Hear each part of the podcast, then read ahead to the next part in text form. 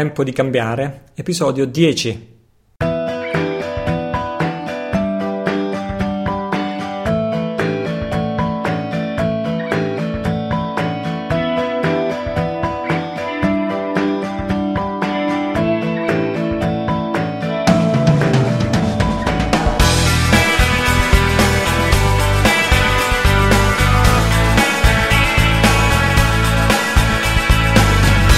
Ciao, sono Italo Cillo, questo è il mio podcast www.tempodicambiare.it, è l'indirizzo web a cui sono archiviati tutti gli episodi passati, presenti e sperabilmente futuri di questo podcast. Gli ultimi due episodi, l'8° e il 9, hanno suscitato un potente dibattito e il dibattito è naturalmente se e in che misura questi concetti di sovranità individuale che abbiamo esaminato negli ultimi due episodi, anzi ti incoraggio a farlo, gli episodi 8° e 9 sono due episodi abbastanza importanti e fondamentali per proseguire, se e in che misura, dicevo, questi concetti di sovranità individuale che stanno funzionando nel mondo anglosassone si applicano o meno anche alla nostra situazione italiana. Oggi continuiamo in parte questa indagine.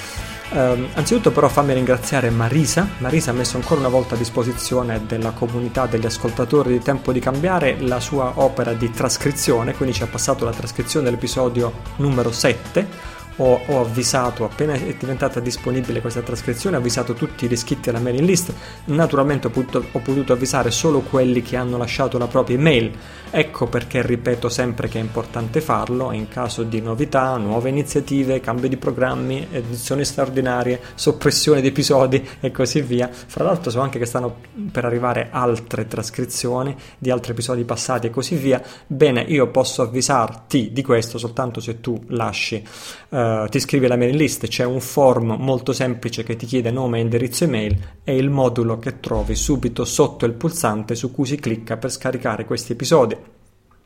Poi c'è da dire che siamo ormai al 6 di giugno, quindi ne sta iniziando la stagione estiva e durante questa stagione so già dirti per certo che la periodicità di questi episodi diminuirà, nel senso che non sarò più in grado di farne uno a settimana, ma sarò in grado semmai di farne uno ogni tanto o uno ogni 15 giorni o uno quando è possibile. In questo caso la mailing list potrebbe diventare l'unico mezzo che abbiamo a disposizione per tenerci in contatto, venuta meno la periodicità, e potrebbe essere l'unico mezzo che io avrò a disposizione per avvisarti quando esce un nuovo episodio, se ne cominceranno a uscire uno ogni tanto. Quindi iscriviti alla mailing list di tempodicambiare.it. Altre novità per quanto riguarda quest'ultima settimana appena trascorsa, credo che la novità più grande per la nostra comunità sia stata quella del forum che abbiamo introdotto a tempodicambiare.it/forum.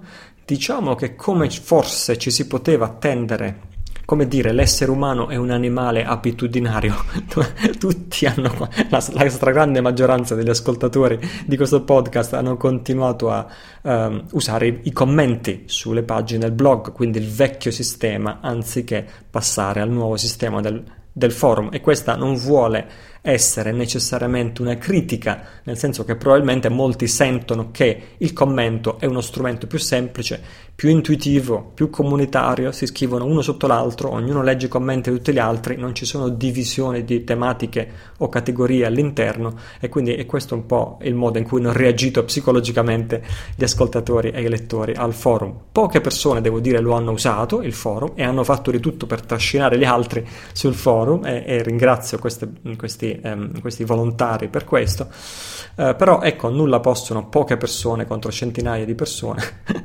Non so se abbia senso continuare a forzare la mano, io direi a questo punto vediamo cosa succede nei prossimi giorni.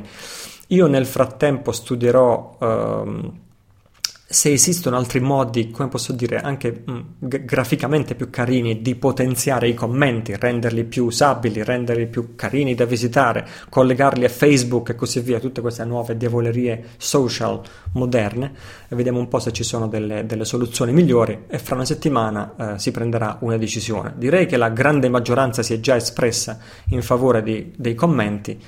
Io stesso, francamente, a questo punto sarei quasi più propenso a una soluzione più semplice che quella dei commenti, ma insomma, vediamo, rimandiamo per adesso questa decisione. Iniziamo l'episodio di oggi, l'episodio numero 10. In apertura voglio riprodurre per te un'intervista che ho fatto proprio ieri a Santos Bonacci. Santos Bonacci è uno dei protagonisti a livello proprio internazionale di questo movimento della sovranità individuale, lo troviamo al centro di molte interviste, molti audio e molti video, è in particolare famoso qui in Italia fra gli ascoltatori di Tempo di Cambiare per una serie di video che è stata tradotta con i sottotitoli italiani.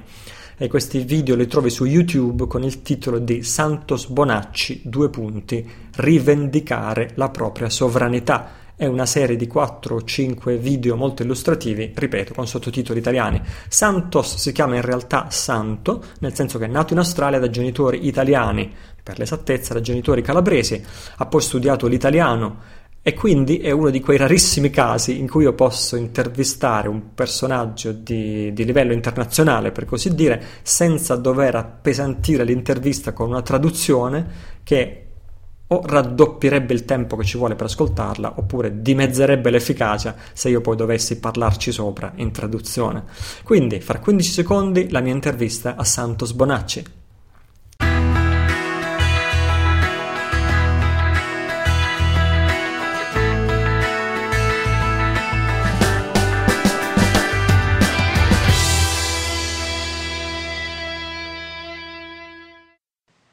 Allora, ciao, buongiorno Santo, anzi per te buonasera, grazie per aver accettato il mio invito, ti ringrazio a nome mio e ti ringrazio da parte di tutti gli ascoltatori di Tempo di Cambiare, grazie per aver accettato il mio invito e raccontaci come hai iniziato a interessarti di sovranità individuale. Ebbene, io mi sono interessato 5 anni fa, quando mi sono risvegliato, diciamo, utilizzo sempre questa frase perché in inglese c'è un si capisce che quando uno dice che si è risvegliato, the awakening, si è risvegliato da uno stato di dormire nel quale uno crede di essere un prodotto di questo sistema. Nel senso che non vede la vera natura del governo, delle chiese, eccetera, i controllatori che ci stanno controllando, and, non vedono questo. Insomma, la corruzione e sempre li scusano, eccetera. Quindi io mi sono risvegliato perché ero anche testimone di Geova per 20 anni. Molto interessante. Sì, sì. Ho sempre cercato di conoscere la verità, di fare il giusto, ciò che è buono. Quindi sempre ho camminato su quella via. Comunque, mi sono svegliato dal fatto che le chiese che si dicono cristiane non lo sono. E poi ho visto la corruzione nel governo, che sia pare che i governi ci danno due servizi, terrorismo e securità. E protezione. E noi paghiamo per questi servizi. Sì, sì. C'è abbondante evidenza che la CIA, il CIA dell'America, degli Stati Uniti, è un'organizzazione che fomenta e inizia terrorismo e gang, come si dice gangs in italiano? Sì, criminalità, delinquenza, gangsterismo, sì. Gangsterismo. Yeah, e anche il terrorismo in paesi del Medio Oriente, nell'Ovest, nell'Est, e sempre sono lì mischiati nella corruzione, nel terrorismo. And, mi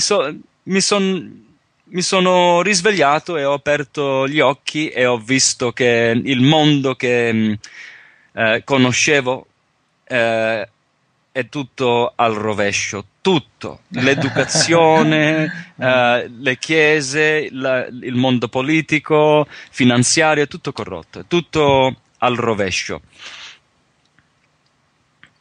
Sì. Bene, bene Santo, penso che molti dei nostri ascoltatori si possono riconoscere in questa tua storia di risveglio, dove ti risvegli dal sonno dell'inconsapevolezza e ti rendi conto che tutto quello che credevi fino a quel momento non è vero.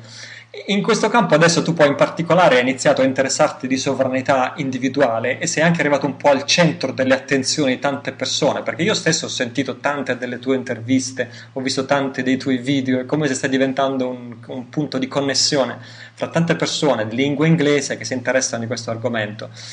Ci puoi raccontare in questo campo qui della sovranità personale cosa stai facendo tu? Ebbene, io mi concentro su temi di insomma, la legge già ne abbiamo parlato, astroteologia, le scienze occulte, ciò che sto facendo si chiamerebbe sincretismo. Non so se è la parola giusta in italiano. Sì, sincretismo. Oh, ok, va bene. In inglese si dice syncretism. Sincretismo, che cos'è?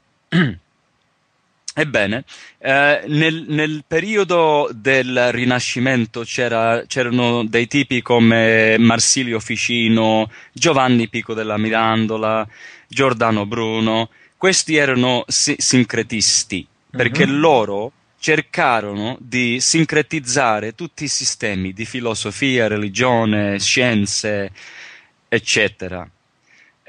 Infatti Pico, negli anni 30 anni prima di Lutero, come si dice? Martin Lutero.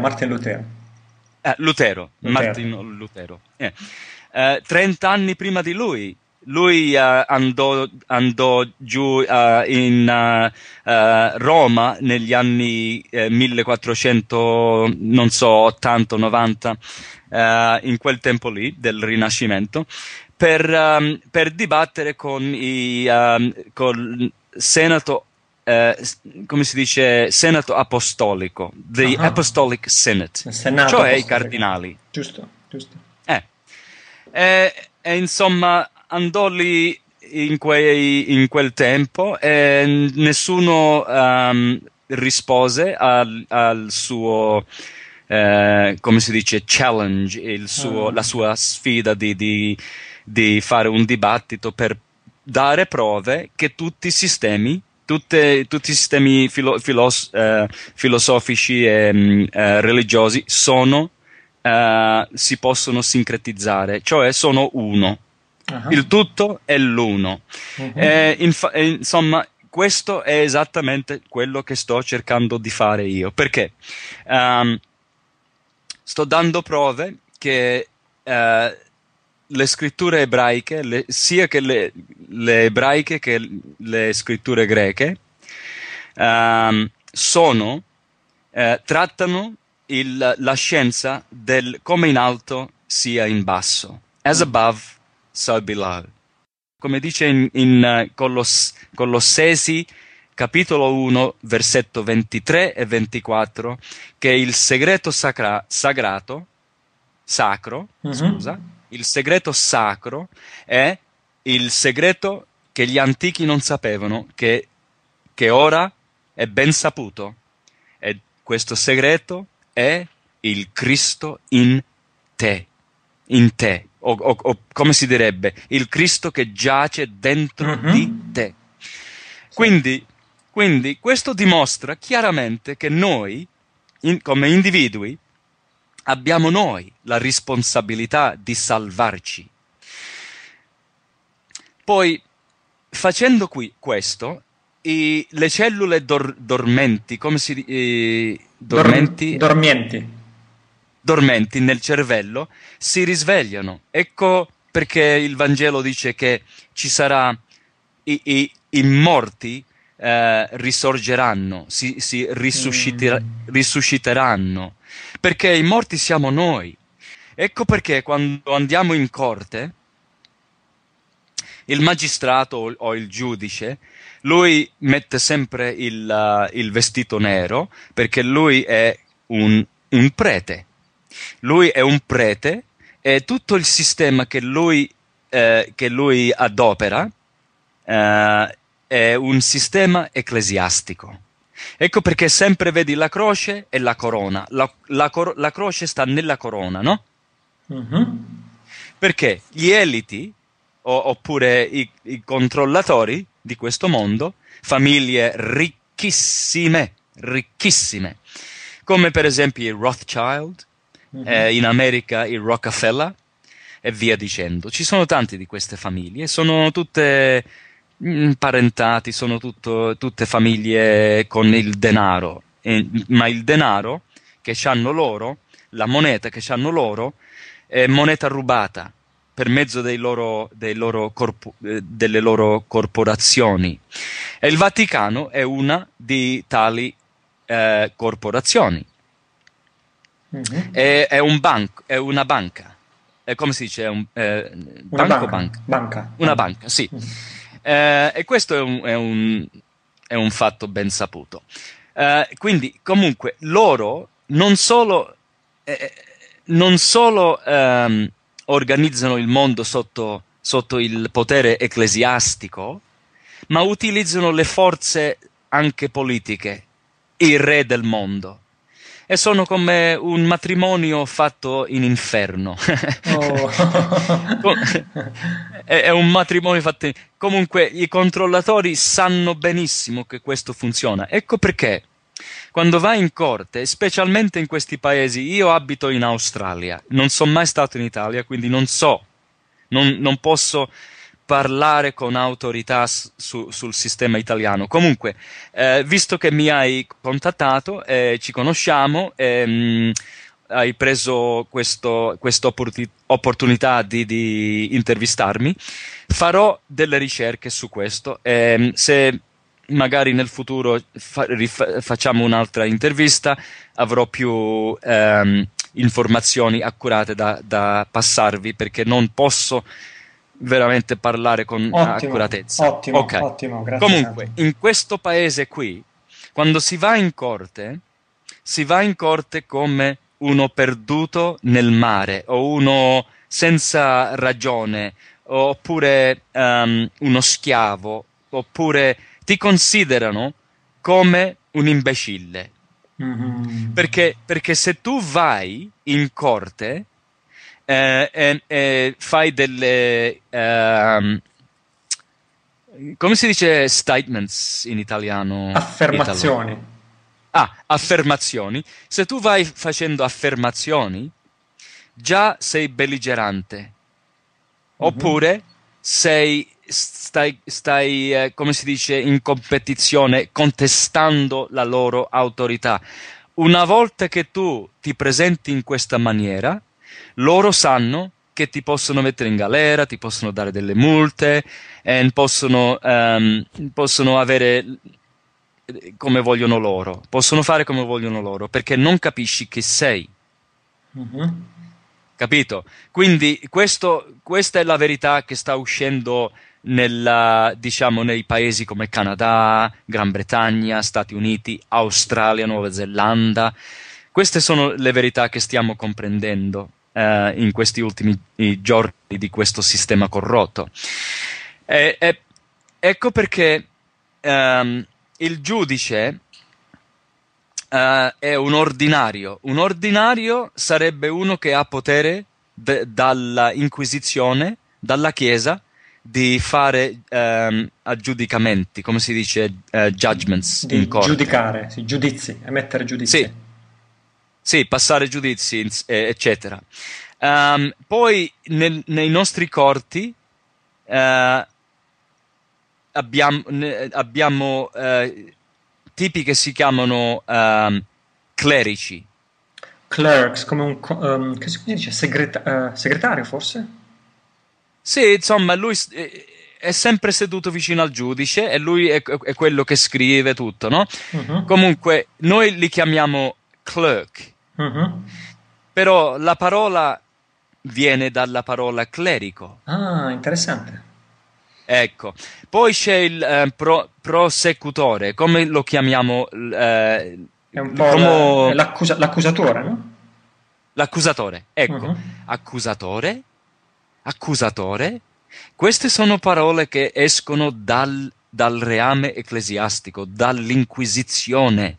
Un accusatore è uno che ti accusa. Ricorda 500 anni fa che con l'Inquisizione il Papa diceva nelle bolle, diceva: se sospetti che uno sia un eretico, un renegato, come gli spagnoli, sì, tu è la tua responsabilità di denunciarlo. Quindi lui diventa l'accusatore. Poi lo Stato, la Chiesa prende questa responsabilità e diventa la Chiesa l'accusatore davanti a Dio. Loro stanno amministrando il regno di Dio, il loro Dio. Non è il Dio il creatore dell'universo, lo spirito, la causa, la prima causa. No, è il loro Dio, il loro sistema. E loro possono, come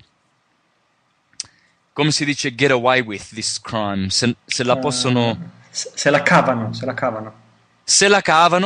e pare che non ci sia giustizia per loro, e vanno avanti con questo sistema fittizioso.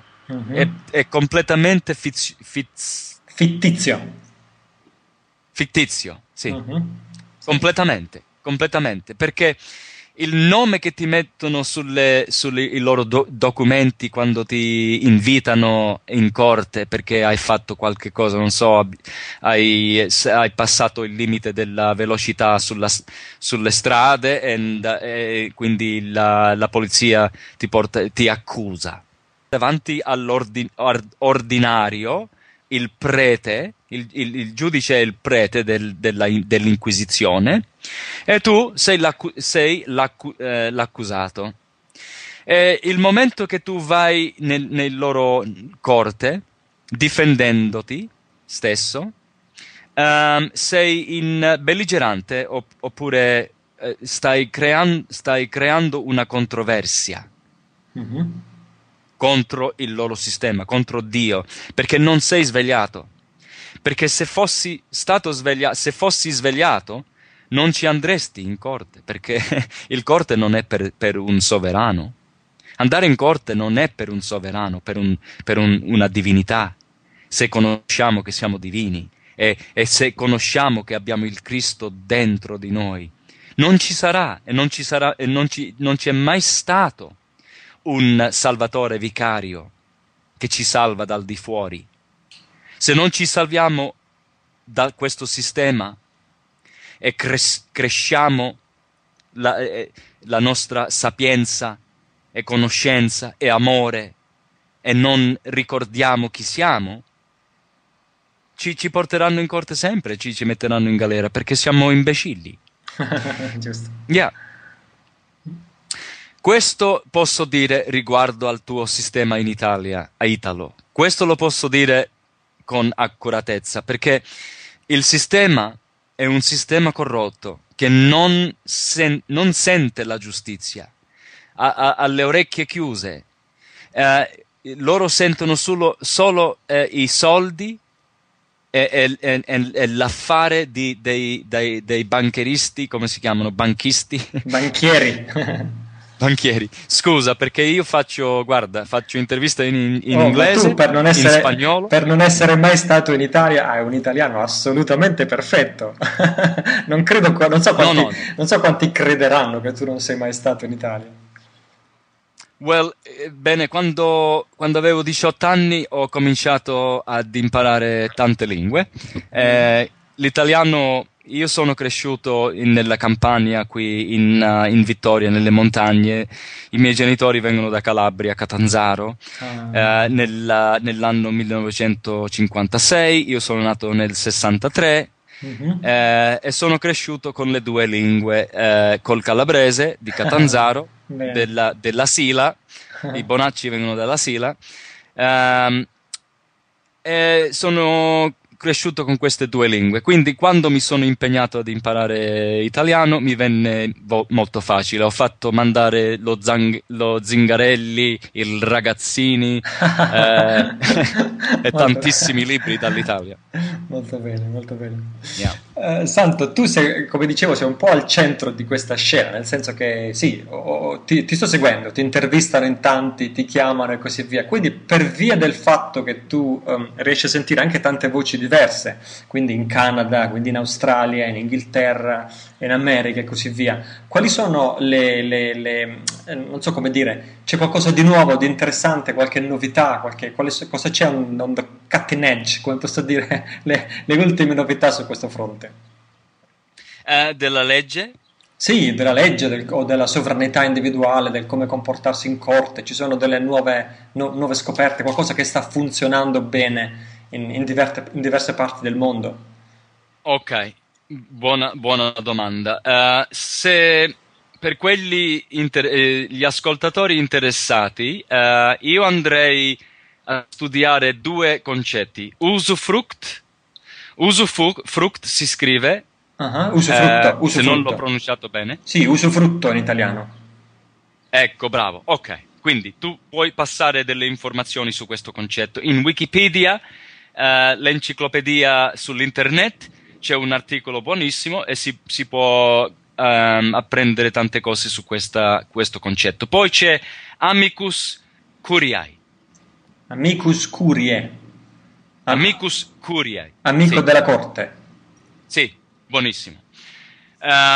Oppure il concetto che si sta spargendo come un fuoco nel campo sovrano in questi paesi, sarebbe il concetto di abitante pacifico, peaceful inhabitant.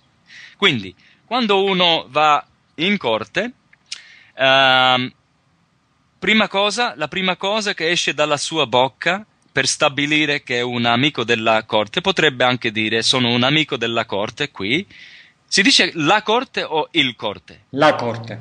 Ecco, sì, mi stavo confondendo. Amico della corte,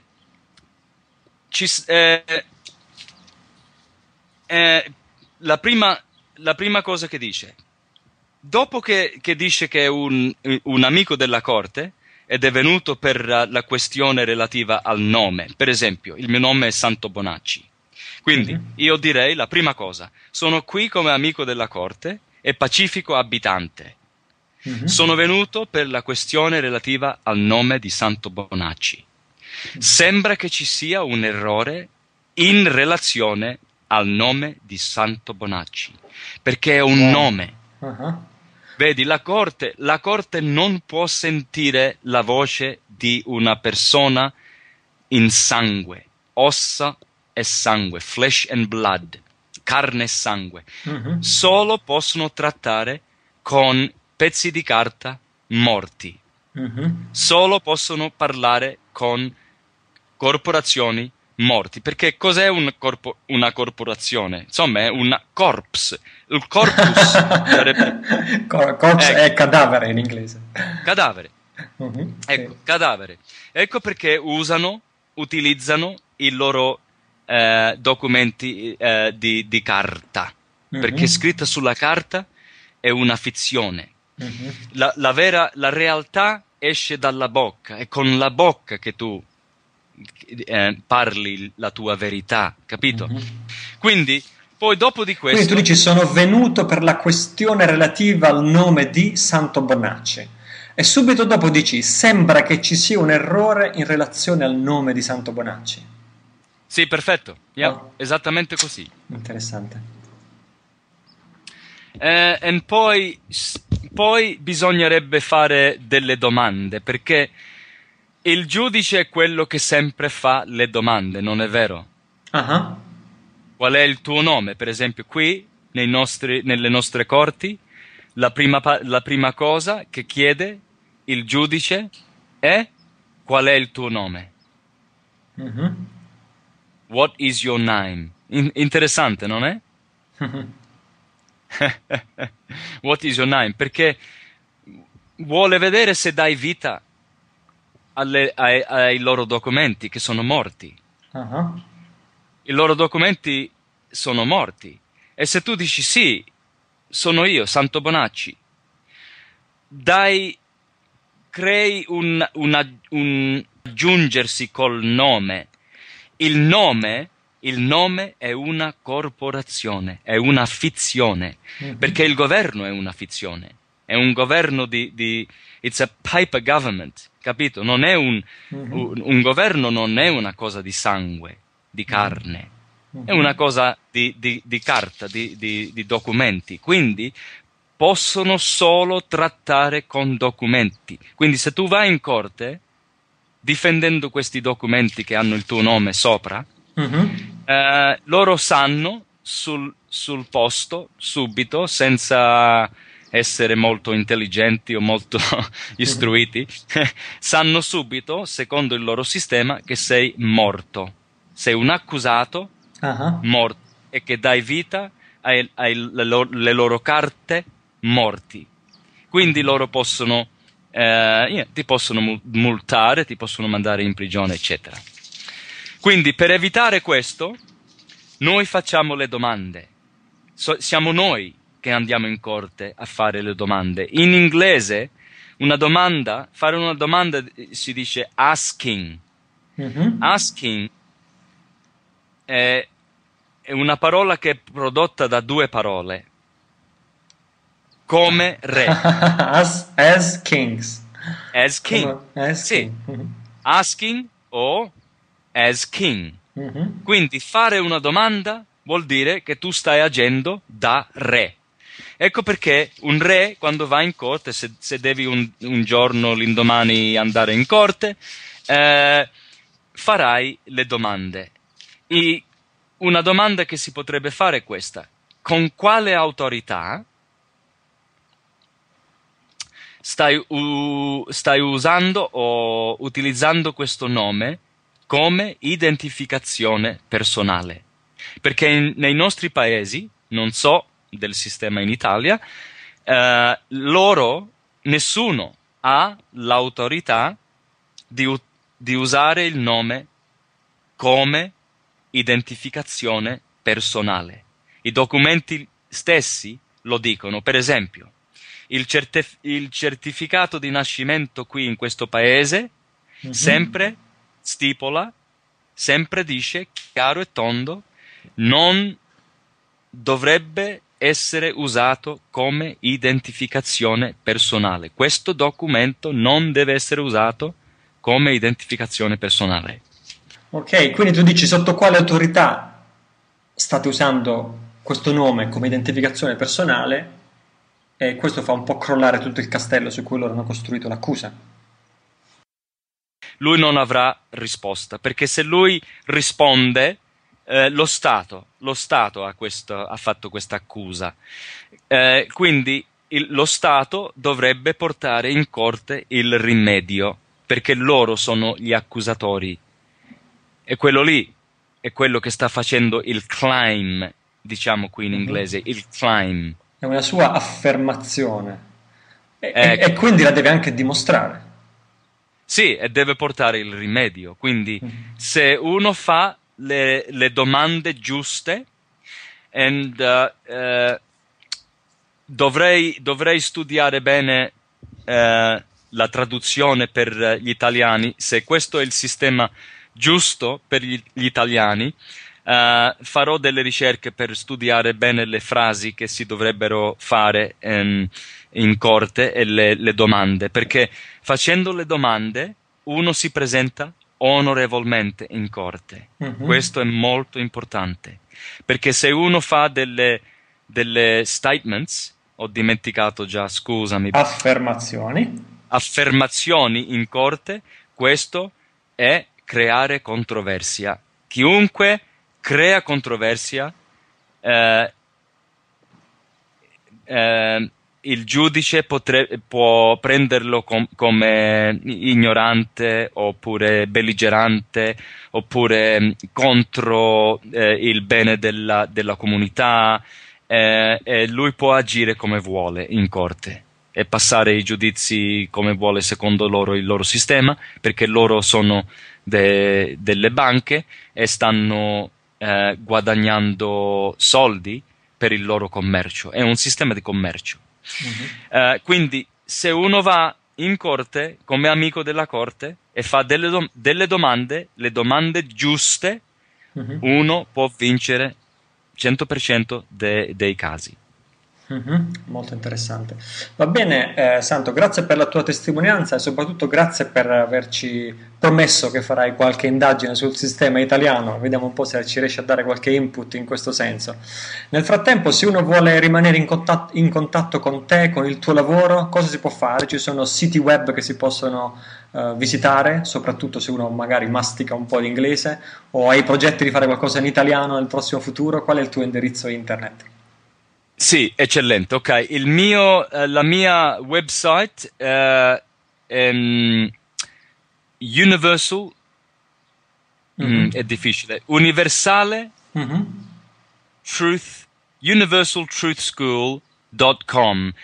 Magari se potresti scriverlo, perché conosci l'inglese bene. Certamente, lasceremo il link subito sotto l'audio. Universal Truth School, scuola della verità universale.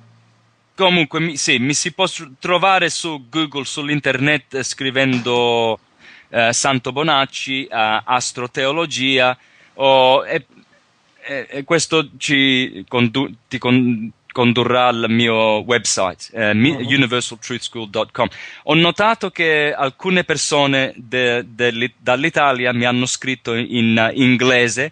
Se gli ascoltatori mi vogliono scrivere in italiano, capisco l'italiano bene. Il mio italiano non è perfetto, guarda, io mi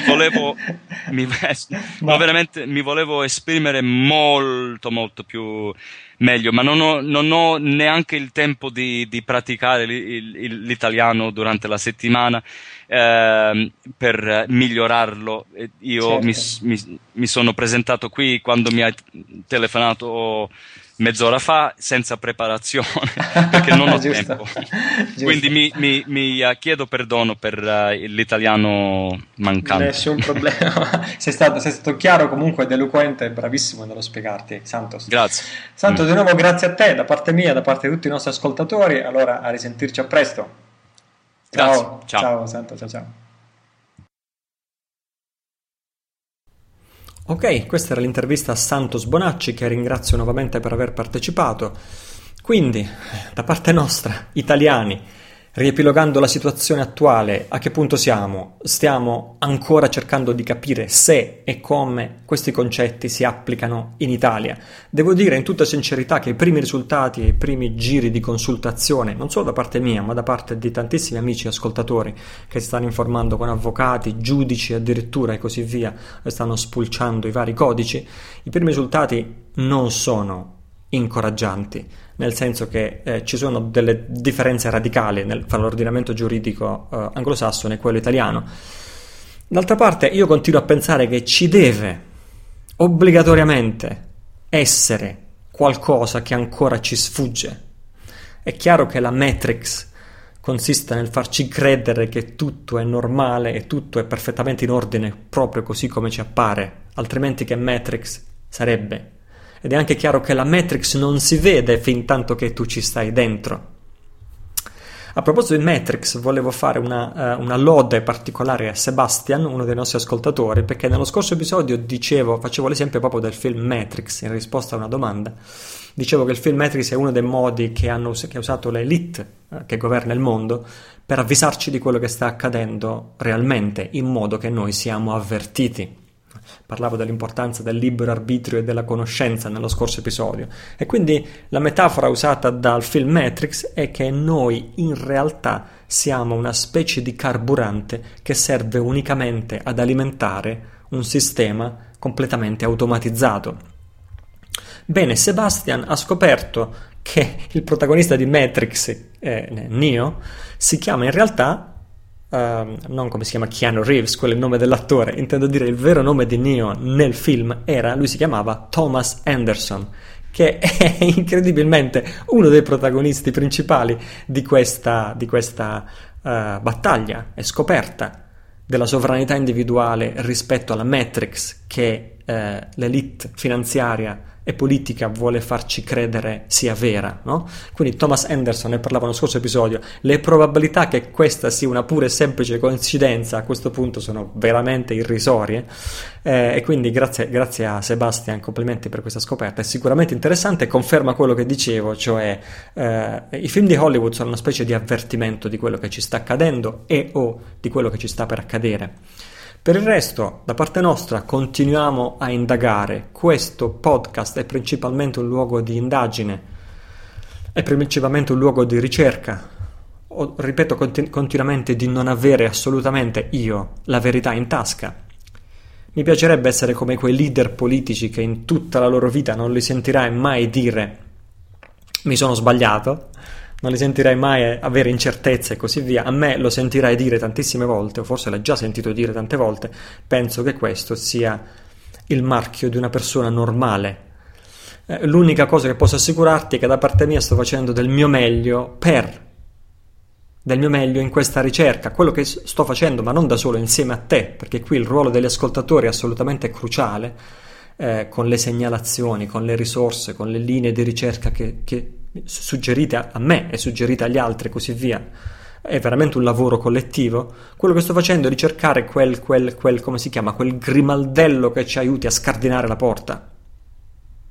In altre parole, come dicono gli strateghi militari, in modo che noi possiamo concentrare tutte le nostre forze sul punto più debole dello schieramento avversario, perché questo è l'unico modo in cui noi possiamo fermare l'elite corrotta che sta affossando il mondo. Qualcuno scriveva pochissimi giorni fa sul blog: ma cosa stiamo facendo? Dopo 2 mesi siamo ancora qui a parlare, non abbiamo ancora fermati. L'importante è fermarli. Su questo siamo tutti d'accordo, che l'importante è fermarli.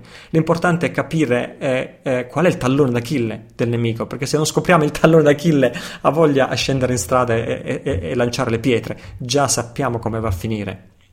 In altre parole, quello che dobbiamo scoprire è la singola azione che ha la massima forza di leva e anche la massima capacità di aggregare tante persone, perché sia facile da capire, sia utile e così via. Perché se continuano pochissime persone a voler intraprendere una qualsiasi forma di iniziativa contro l'elite finanziaria internazionale, non andremo da nessuna parte. Mi rendo conto che il tempo non gioca a nostro favore, anzi, però mi rendo conto che è altrettanto inutile agire alla cieca, e fra i vari filoni di ricerca questo qui della sovranità individuale rimane un filone di ricerca interessante e aperto fin quando avremo completato tutte le nostre verifiche. Fra 15 secondi voglio farti un breve aggiornamento su One Heaven, di cui parlavamo nello scorso episodio.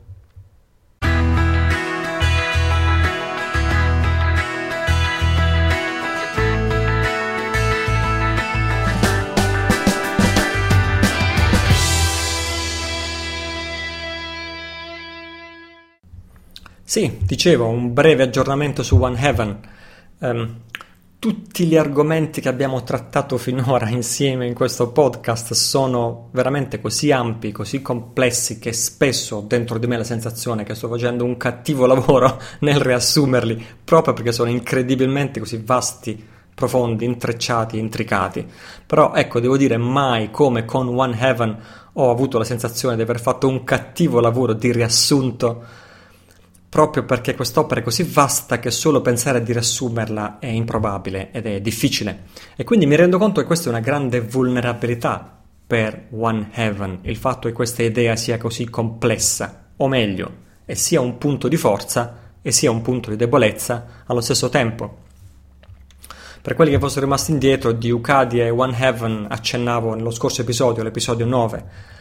Ecco, qual è il punto forte di questa iniziativa? Il punto forte è che questo non è un rimedio temporaneo, non è, come posso dire, una pezza a colore, è piuttosto invece uno studio sistematico delle cause che hanno portato allo stato di cose presenti.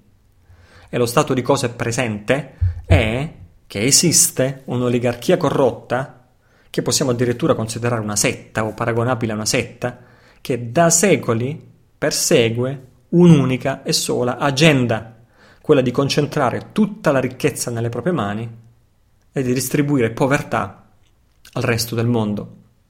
Ora su questo voglio mettere, come dire, dei paletti, voglio mettere una linea di confine, perché finora questo podcast con i suoi 10 episodi, e questo è il 10° episodio, si è mantenuto sempre molto aperto alla ricerca della verità, sempre pronto a cambiare idea, sempre pronto a considerare verità e ipotesi diversissime, anche opposte fra di loro, senza mai pensare di avere la verità in tasca e senza mai nessun dogmatismo.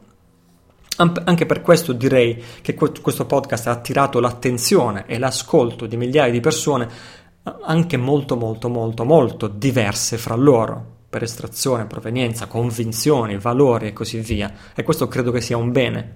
Però, arrivati al 10° episodio, è anche il momento di tirare certe somme. Mi sembra doveroso dichiarare che esiste a questo punto almeno un terreno comune, certo, in cui tutti gli ascoltatori si riconoscono, è che se non si riconoscessero in questo terreno comune probabilmente non ascolterebbero questo podcast e farebbero anche bene a non ascoltarlo. E questo terreno comune, gira e rigira, è sempre il punto di partenza da cui ho cominciato con l'episodio 1, cioè che esiste un'oligarchia corrotta, un'elite internazionale, che è paragonabile a una setta, che da molti secoli segue un unico scopo primario, che è quello di concentrare tutta la ricchezza nelle mani di pochi, e di distribuire povertà al resto del mondo. Ora, se tu non sei ancora consapevole di questo, di questa realtà, chiamiamola così, allora vuol dire che o finora non ti sei documentato abbastanza su quello che sta accadendo nel mondo, o ti sei affidato troppo alle versioni ufficiali dei giornali, dei telegiornali.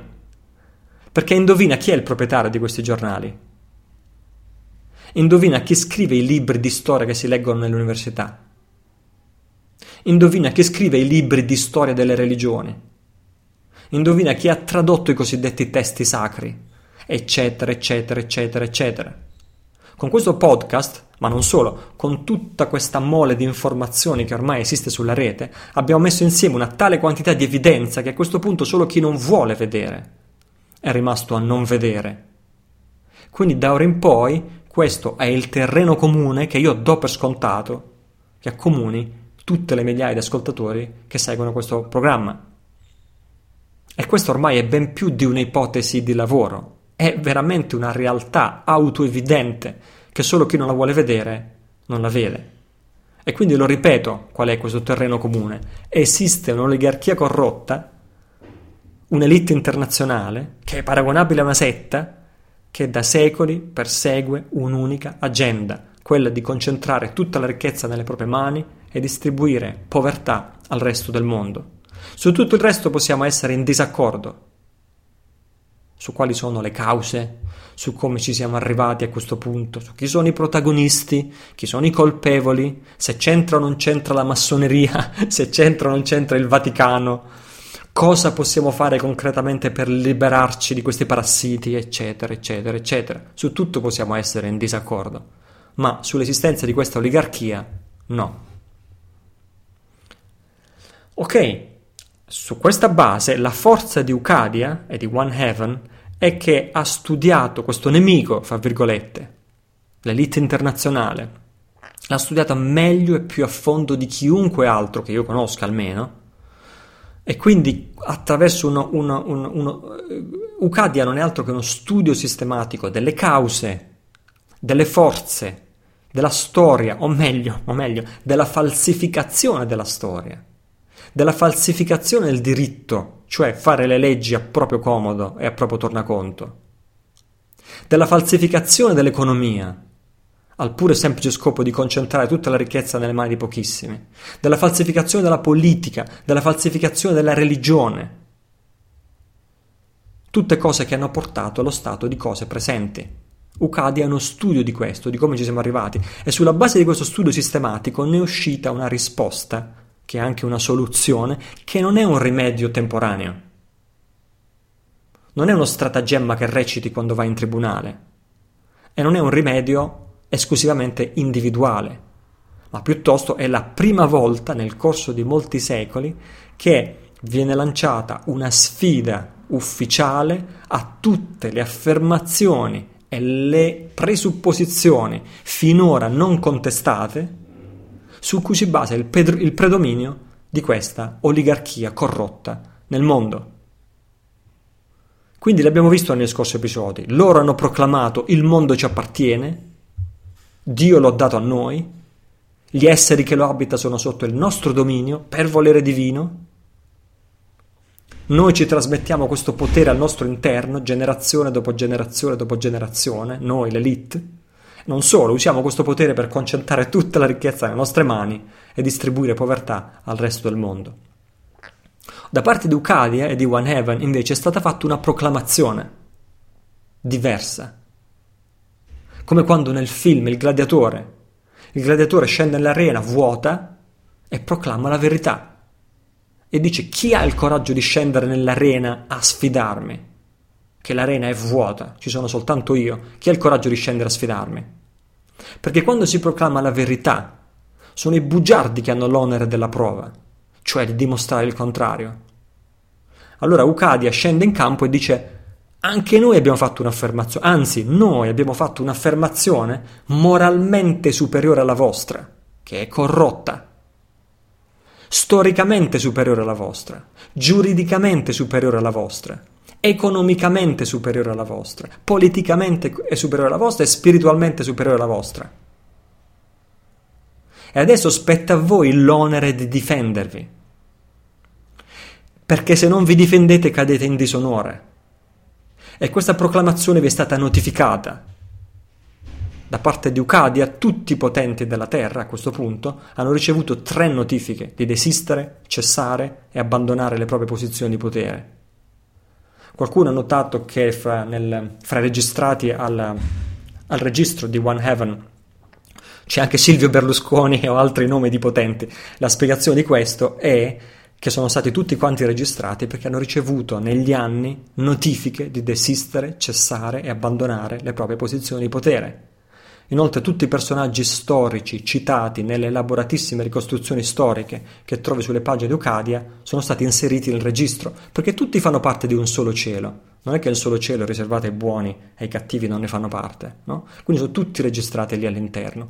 Quindi ti parlavo di queste 3 notifiche, diffide, come si potrebbe dire, richieste di cessare, richieste di desistere. La prima nel dicembre 2009, la seconda nel dicembre 2010, la terza nel dicembre 2011. Queste sono state notificate realmente, a cominciare Città del Vaticano, a cominciare dalla City di Londra, la Corona, a cominciare da Washington DC e per proseguire in tutti i governi corrotti del mondo. La quarta e ultima di queste notifiche avverrà nel dicembre 2012, che è la data della loro definitiva caduta in disonore. E questa proclamazione dice: non è vero che il mondo appartiene a voi. Nessuno può possedere il corpo, la mente, lo spirito di un'altra persona, perché è questo che voi state dicendo. Voi state dicendo: il nostro corpo appartiene a voi, la nostra mente appartiene a voi e il nostro spirito appartiene a voi. È questo che state dicendo con le vostre leggi. Ma questo nessuno può affermarlo. Ogni essere umano è portatore dentro di sé della creazione divina e questa nostra affermazione è superiore alla vostra. Ogni essere umano, in quanto portatore della creazione divina dentro di sé, è custode ed è responsabile di questo mondo, per il bene del mondo stesso, per il bene delle generazioni future e per il bene di tutte le forme di vita. Ed è giusto, ed è arrivato il momento che tutti gli individui e le comunità umane finalmente vivano in pace fra di loro. Così, attraverso Ucadia, per la prima volta nella storia, attenzione perché questa è veramente la prima volta, è stato creato un ordinamento giuridico. Sono state create delle leggi basate, come possiamo chiamare, leggi giuste, basate sulle stesse leggi divine e morali che ogni essere umano onesto dovrebbe condividere, e soprattutto ogni essere umano se le può guardare prima, se le può studiare, le può commentare e così via, prima della loro entrata in vigore. Questo non era mai successo prima. Prima ci sono state le rivoluzioni, chissà quante rivoluzioni ci sono state nella storia, però finita la rivoluzione erano sempre i soliti noti che scrivevano le leggi a loro uso e consumo. Vedi la Costituzione italiana senza andare troppo lontano, che è di fatto una colonia americana.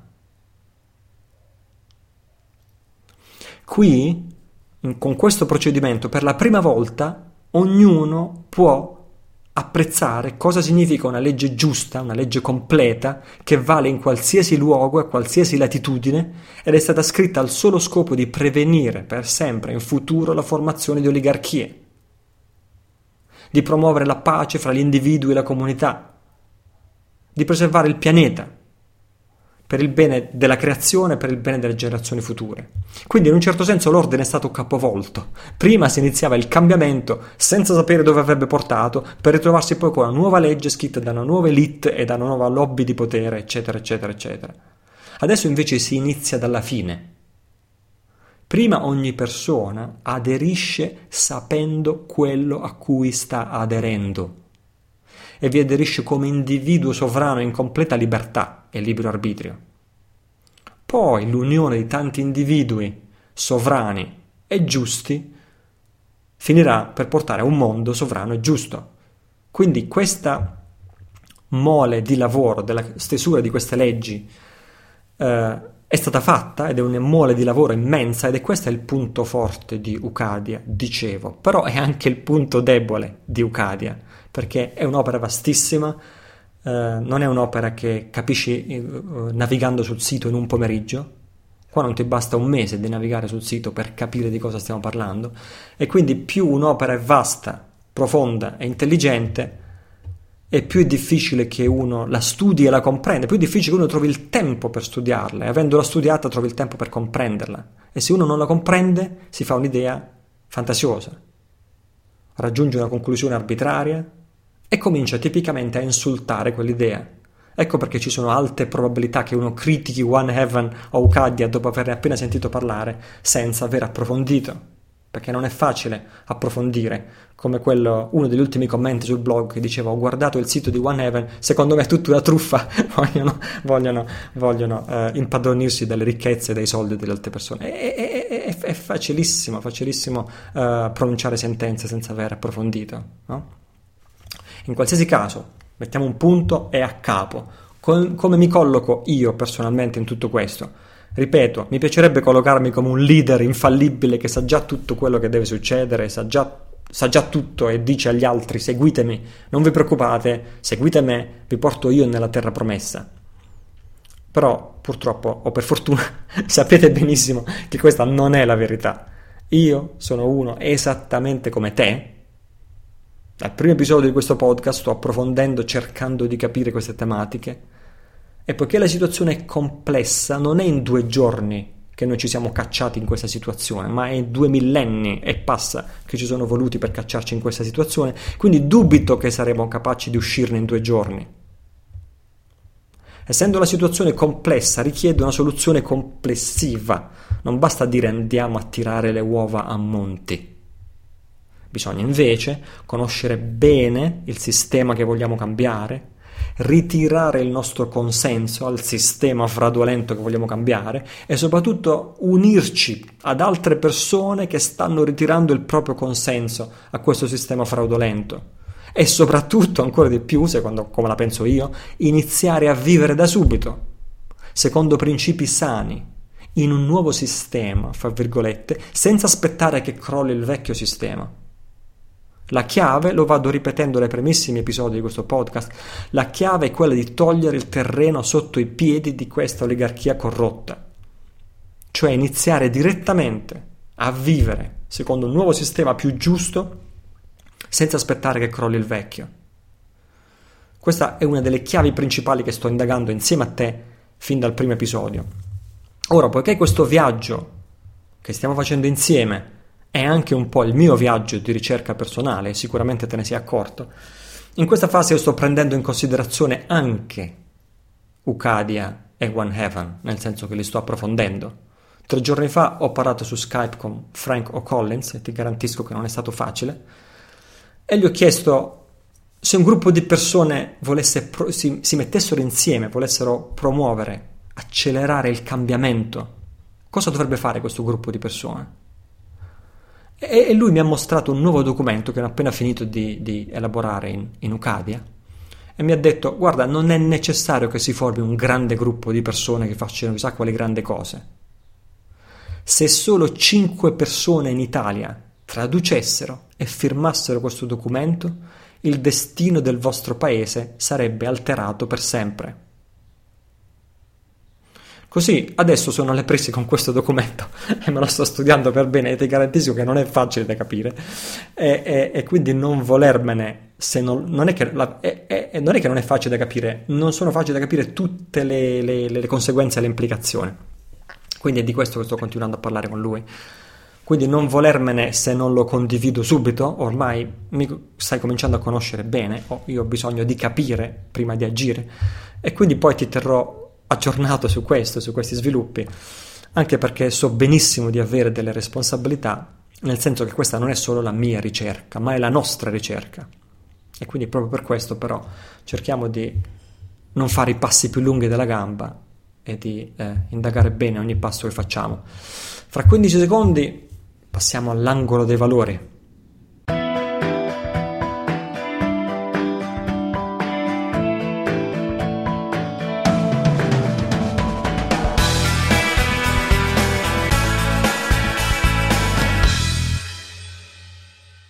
Così eccoci all'angolo dei valori, dove probabilmente già ti aspetti la seconda parte dell'audio, dell'intervista audio che ho iniziato a mettere nello scorso episodio su sviluppo personale e sviluppo spirituale, ma prima fammi iniziare questo breve angolo leggendo il commento sul blog di Raffaella, uno dei nostri ascoltatori o ascoltatrici. Italo, grazie di cuore per tutto ciò che stai facendo, grazie a tutti, veramente, perché senza di voi non ce l'avrei mai fatta. Vi amo tutti ed è un'esperienza meravigliosa. Ringrazio anche la cricca e chi ne sta sopra, perché senza di loro non ne staremmo qui a parlare. E per quello che stanno facendo, volenti o nolenti, che ci hanno costretto a risvegliarci. E per quello che stanno facendo, volenti o nolenti, che stanno macchiando la loro anima, quindi li ringrazio di cuore e amo anche loro. E continuerò ad amare tutti, loro compresi, anche se scateneranno la terza guerra mondiale, e continuerò ad amarli se ci massacreranno tutti, perché la colpa sarà anche nostra che glielo abbiamo lasciato fare. Volenti o nolenti continueranno a farlo, e sempre di più, finché noi non dimostreremo loro che ora siamo coscienti di ciò. Dobbiamo dimostrarglielo, ringraziarli per il lavoro svolto finora e chiedergli di poter proseguire da soli con onore. Solo allora il cambiamento potrà avvenire universalmente, fuori come dentro, sotto come sopra. Solo allora si potranno imputare i danni ai veri colpevoli delle atrocità subite. E i veri colpevoli sono quelli che hanno agito senza essere consapevoli. E la punizione per tali danni sarà imparare a essere consapevoli, perché proprio questa è la punizione peggiore nel mondo ideale che vogliamo forgiare. Fammelo ripetere quest'ultimo. La punizione più cattiva nel mondo ideale che vogliamo creare è quella di imparare a essere consapevoli. Bene, grazie Raffaella. Già sento le voci di quelli che diranno che questo modo di pensare è naif, è ingenuo, è infantile, fa il gioco dei potenti, che loro si ridono alle nostre spalle. Già le sento le voci di quelli che pensano così. Eppure non dovremmo mai sottovalutare la forza della gratitudine, la forza del perdono e la forza dell'improntare tutte le nostre azioni all'amore.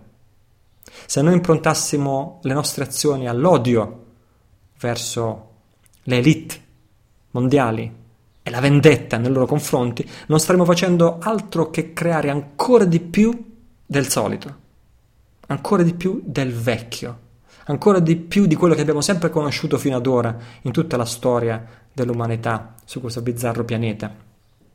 Quindi grazie a Raffaella per questi pensieri controintuitivi, che sono i pensieri che possono fare la differenza fra la schiavitù e la libertà o liberazione. Adesso continuo invece a riprodurre la registrazione di questa intervista. La prima parte era nello scorso episodio, l'episodio 9, ed era riferita soprattutto a cos'è lo sviluppo personale. Questa seconda parte invece è la continuazione, parla di cos'è lo sviluppo spirituale, in che modo lo sviluppo spirituale è diverso rispetto allo sviluppo personale, per cui c'è spesso della confusione, e in che modo sono collegati sviluppo personale e sviluppo spirituale, e e sfociano l'uno nell'altro. Quindi questa è la seconda parte di questa intervista, mi è stata fatta da Marco De Biagi, che saluto e ringrazio, all'inizio di quest'anno 2012, e quindi buon proseguimento di questi 10 minuti di intervista. Passerei quindi al terzo punto della nostra esplorazione e passerò quindi la parola ad Italo, che come abbiamo visto ha dedicato moltissimo tempo al percorso di sviluppo personale, e qui ecco iniziamo a delineare la discussione di oggi pomeriggio, il cuore della crescita personale, dello sviluppo, del miglioramento personale. E volevo chiederti, Italo, che cosa spinge secondo te qualcuno a fare quel passo ulteriore, quel click ulteriore, e a solcare appunto quel confine fra la crescita personale e la crescita spirituale? Dov'è quella linea di confine e che cosa ci spinge a fare questo passo ulteriore verso un territorio forse illimitato? Marco, questa è una bellissima domanda questa sul confine, la differenza e la continuità fra sviluppo personale e sviluppo spirituale. Bellissimo quello che diceva poco fa Antonella, la felicità, no? Mi sono chiesta se veramente ero felice e la risposta è stata drammaticamente no. Ecco, la parola chiave nell'ambito della crescita personale è quella della libertà, cioè espandere, dicevo consapevolezza prima, ma è lo stesso, no? La consapevolezza ti permette di diventare libero dai tuoi limiti, di espandere i tuoi limiti, e quindi concludevo prima dicendo: uno si rivolge all'ambito della crescita personale quando vuole la libertà o desidera più libertà, aspira alla libertà, no? Quindi un po' il tema dominante della crescita personale è più libertà, e così espandendo e rinforzando il tuo carattere tu diventi una persona sempre più libera da limitazioni e così via. Però, ladies and gentlemen, quando raggiungi un certo grado di libertà nel mondo, a quel punto ti accorgi che libertà non è sinonimo di felicità, cioè attenzione, la libertà è un prerequisito della felicità. È difficile aspirare a ottenere la vera felicità se non è neanche quelle libertà fondamentali, che ne so, essere libero dalle preoccupazioni della sopravvivenza. Oggi avrò da mangiare, avrò da bere, avrò da coprirmi dal freddo e avrò un tetto sulla mia testa, no? Se non sei libero neanche da queste preoccupazioni fondamentali, difficilmente ti inizi proprio a preoccupare della felicità. Però ecco in che senso la libertà è un prerequisito. Quindi conquisti la libertà, espandi, o come diceva Antonella, no, con i suoi negozi in Costa Smeralda, puoi anche raggiungere il successo mondano, no, a 360 gradi, però a un certo punto ti accorgi che quella libertà di movimento, libertà di scelta di cui godi, non è sinonimo di felicità. Anzi, se invece la continuiamo a vedere con la continuazione della storia che io raccontavo, no? Dei gruppi di crescita personale, delle terapie, dello sviluppo personale strettamente inteso, no? Se uno continua su quella strada, da un certo momento in poi c'è addirittura il rischio che si possa andare in senso contrario rispetto alla felicità. In che senso? La libertà, tu la libertà la puoi usare in tanti modi diversi, la puoi usare in modi intelligenti, la puoi usare in modi maldestri. Per esempio puoi usare la libertà per prevaricare gli altri.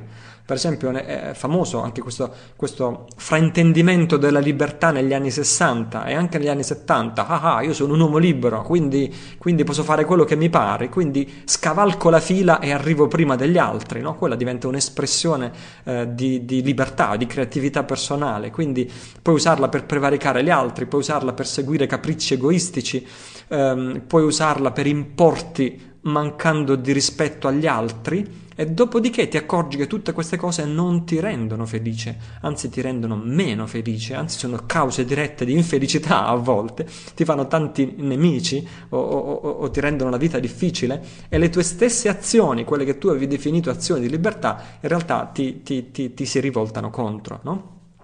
Allora a quel momento inizi a capire che sì, espando la mia libertà personale, divento sempre più libero e così via, però capisci che la realtà, con la R maiuscola, è più grande del tuo piccolo io. allora capisci una serie di cose, piano piano. Prima capisci che ci sono i diritti degli altri e non ci sono solo i diritti tuoi e la tua libertà personale. Poi capisci che gli altri desiderano la felicità proprio come te. Gli altri desiderano la felicità e cercano di essere liberi dalla sofferenza precisamente come te. E infine, idealmente, capisci che io, il pensiero io, è soltanto un insieme di pensieri, per l'appunto, è soltanto un insieme di pregiudizi. Quello che governa le nostre vite, questo fantomatico senso dell'io, non è altro che un insieme di pensieri, e quando togliamo questi pensieri non è che rimane più tanto di quello a cui noi ci aggrappiamo e definiamo come io. Quindi questi sono un po' i capisaldi, sono le tre essenze della spiritualità, di un percorso spirituale. Primo, renderci conto che non esiste soltanto i nostri diritti, ma ci sono anche i diritti degli altri. E c'è non solo la nostra felicità, ma la felicità degli altri. Questo lo chiamiamo virtù, la virtù. La virtù è il primo dei tre capisaldi di un vero percorso spirituale, se no non si chiama percorso spirituale. Quindi per virtù intendo la condotta etica, il rispetto degli altri, o almeno azioni del corpo, della parola e della mente che non danneggiano gli altri. Quindi la virtù, si comincia dalla virtù. Poi ti accorgi che gli altri desiderano felicità come te, e quindi quella è la compassione o l'amore. La compassione e l'amore e sono il secondo essenza, il secondo caposaldo di ogni sentiero spirituale, perché quando ti accorgi che gli altri desiderano la felicità esattamente come te, allora capisci che la tua felicità non è più importante di quella degli altri, e allora come minimo, se hai un po' di sale in zucca e hai un po' di calore nel cuore, devi cercare di fare qualcosa non solo per te stesso, ma anche per aiutare gli altri in questa vita e in questo mondo. Quindi virtù, compassione e saggezza. Saggezza è la terza, e saggezza è la sto descrivendo come viene descritto dai maestri del buddismo tibetano, no? Questi tre, virtù, compassione e saggezza. Poi ogni sentiero spirituale ha le sue definizioni diverse, ovviamente, no? Saggezza vuol dire, è un po' il culmine del percorso spirituale, vuol dire quando ti rendi conto che cos'è questo, il pensiero io che condiziona tutta la nostra vita, no?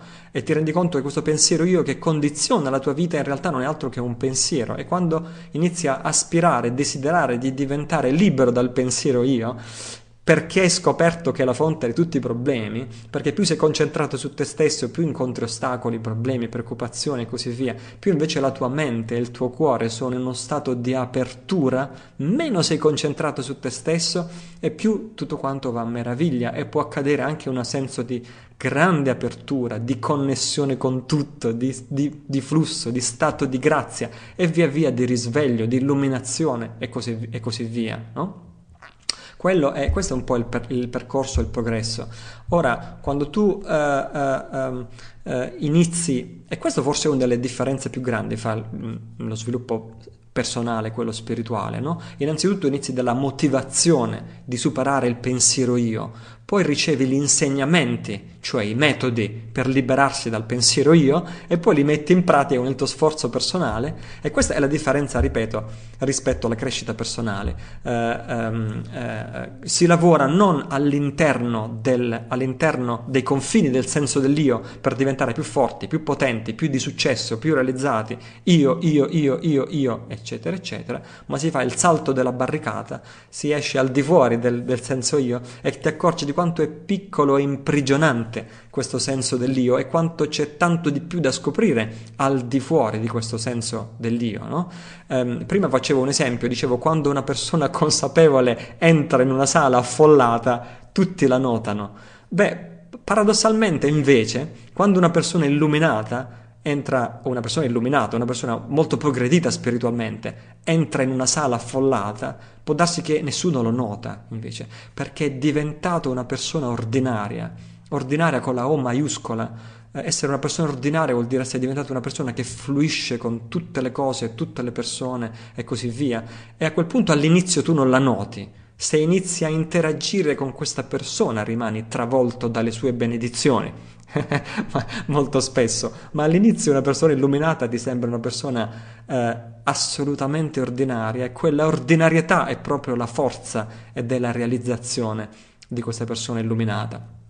Ok, concludendo, Marco, la dimensione personale è quella di rafforzare il proprio io, no? E questo è anche un bene, non è un male. All'inizio bisogna rafforzare il proprio io, nel senso di renderlo multidimensionale, come dicevo prima, cioè di non essere quelle persone specializzate che sono capaci di fare soltanto una cosa nella vita, no? E non sanno fare altro. Per esempio quelli che sanno solo lamentarsi e non sanno sorridere, o quelli che sanno soltanto arrabbiarsi e non sanno fare le capriole nella vita e così via. E quindi rafforzare il proprio io, renderlo multidimensionale, e questo significa crescere la propria libertà di scelta e libertà di movimento nel mondo. Invece la dimensione spirituale consiste nel trascendere, cioè superare, andare oltre il senso dell'io, cioè scoprire cosa esiste oltre il senso dell'io. Quando siamo liberi da questa dittatura di pensare costantemente io, e questo qui ci porta a realizzare la vera felicità, con la F maiuscola, e la nostra vera natura, con la N maiuscola.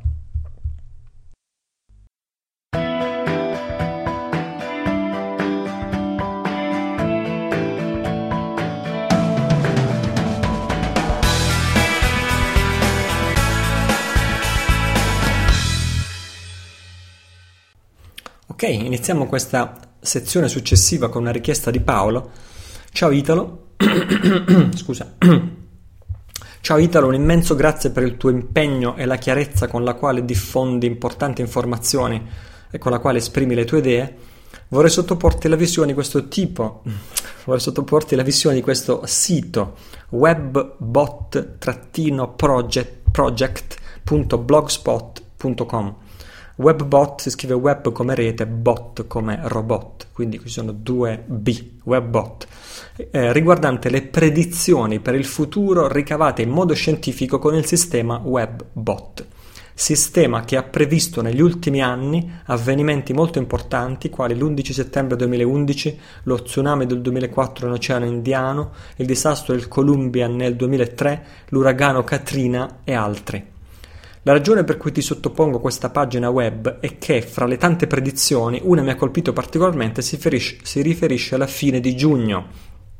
Parla di una mobilitazione dei militari in USA contro personaggi aventi a che fare con le banche centrali e il famigerato nuovo ordine mondiale.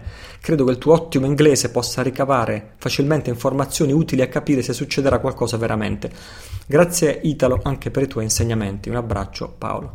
Grazie a te Paolo, sì in effetti grazie per questo spunto, avevo comunque il WebBot sotto la lente di ingrandimento già da molti anni che lo seguo in realtà, e seguo anche in particolare il suo fondatore, si chiama Cliff High.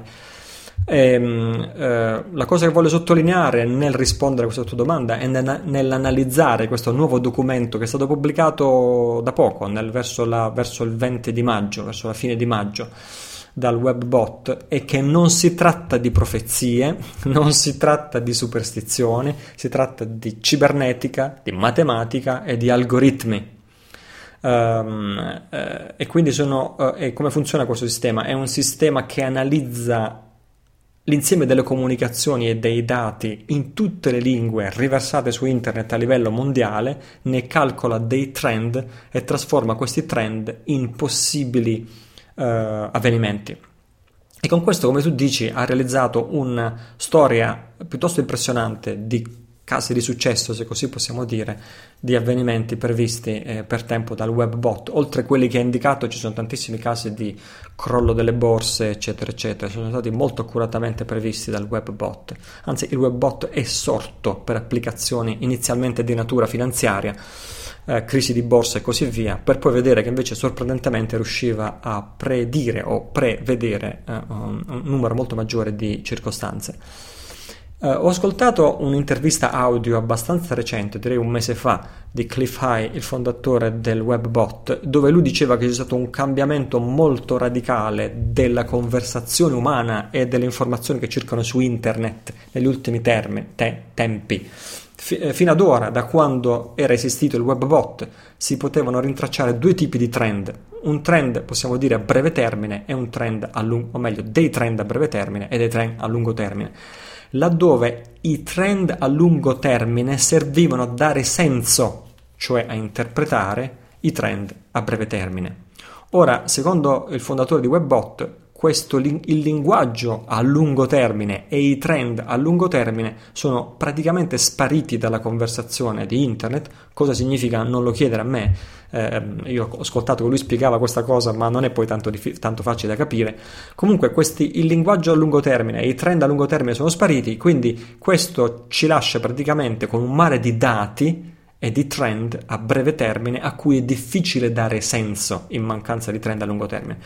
Tanto che addirittura il fondatore sta pensando di cessare presto o tardi la pubblicazione di questi report a causa di questa difficoltà, di questi cambiamenti. Fra l'altro, e questa è una pure semplice curiosità, in quest'ultima intervista di un mese fa Cliff High stava dicendo che stava seriamente considerando l'idea di lasciare il suo lavoro alla guida di WebBot e passare a lavorare a tempo pieno a sostegno di One Heaven, giusto per dire, insomma, che tipo di persone, che tipo di cervelli, che tipo di menti sta attraendo questo progetto chiamato Ucadia o One Heaven. Ora, quindi, con queste avvertenze, cioè che sono da prendere con le pinze queste previsioni, proprio perché mancano dei trend più significativi che permettono di interpretarli, ecco qual è, in questo articolo pubblicato a metà maggio, qual è la timeline per quest'estate che prevede il nostro WebBot. La prima previsione è proprio per il 7, 8, 9 giugno, cioè domani, mentre io registro, cioè il giorno in cui esce questo episodio del podcast, quindi faremo molto presto a vedere se ha una fondatezza o meno. 7, 8, 9 giugno emergono scandali che collegano gli Stati Uniti d'America e il Vaticano, e questi scandali che emergeranno riempiranno l'opinione pubblica non solo di shock, ma di orrore. Qui dice che i dati indicano che verrà intercettata una comunicazione interna, e si fa riferimento a USA e Vaticano, e questa informazione si diffonderà in maniera virale sulla rete nel giro di pochissime ore, e tutto questo sfocerà in clamorose novità inattese per il Vaticano durante tutti i mesi di giugno e luglio, che porteranno a avvenimenti di portata molto molto grossa. Quindi questo è un tipo di avvenimento che secondo il WebBot ci dovremmo aspettare per il 7, 8, 9 giugno. Contemporaneamente un altro avvenimento, quindi non necessariamente collegati fra di loro, è quello che lui non sa spiegare meglio. Quando vedete il testo fra parentesi quadra, questo significa questo è quello che siamo riusciti a capire decifrando i dati, ma noi stessi non siamo certi di quello che significa. Quindi in questo caso fra parentesi quadra c'è scritto blocco dei flussi finanziari, laddove neanche loro capiscono bene che significa, ma ci sono dati che indicano un blocco dei flussi finanziari, cioè una situazione altamente preoccupante a livello di finanza mondiale, e dice appunto che una grave situazione finanziaria emerge proprio il 7, l'8, 9 giugno e che diventa un punto di svolta nel destino dei banksters e del sistema delle banche centrali. Non è il punto di rottura dell'economia globale, perché il punto di rottura arriverà più tardi, sempre nello stesso mese di giugno, dove mi dice qui che la malattia islandese, fra virgolette, ovviamente malattia dal punto di vista dei banksters, questa malattia islandese, quindi l'Islanda che si stacca dal sistema monetario internazionale, si propagherà alla Spagna, alla Grecia e all'Italia. In Spagna diventerà una vera e propria ribellione popolare, e qui si ipotizza che una persona di rilevanza storica o una persona di grande significato simbolico spagnola diventerà il simbolo e la guida di questa ribellione popolare, e ci sono anche indicazioni che questa ribellione avrà successo, sarà, qualunque cosa questo significhi, coronata da successo. Altrove invece, e qui parliamo di Grecia e Italia, a un certo punto prevarrà la moderazione, però qui mi dice un dato abbastanza sconcertante. Mi dice oppressori finanziari catturati dalle masse non saranno linciati dalla folla inferocita, ma saranno rilasciati in modo tale che le immagini faranno il giro del mondo e saranno fra le più guardate in televisione di tutti i tempi. Quindi questa è la previsione per più avanti, la seconda metà di giugno, sempre a partire da questo punto di svolta che accade nel 7, 8, 9 giugno, ma le cui implicazioni si scateneranno poi nelle settimane successive durante tutto il mese di giugno. Poi invece c'è una seconda previsione per il 27, 28, 29 giugno, Qui mi dice sorprendenti e inattesi eventi militari negli Stati Uniti contro la popolazione civile. Quindi sorprendenti eventi militari in America contro la popolazione civile. Qui non usa la parola legge marziale, ma mi sembra proprio che si sta riferendo a una situazione simile a quella della legge marziale. E in risposta a questi sorprendenti eventi militari ci potrebbe essere una ribellione armata che potrebbe protrarsi non solo per mesi ma per anni.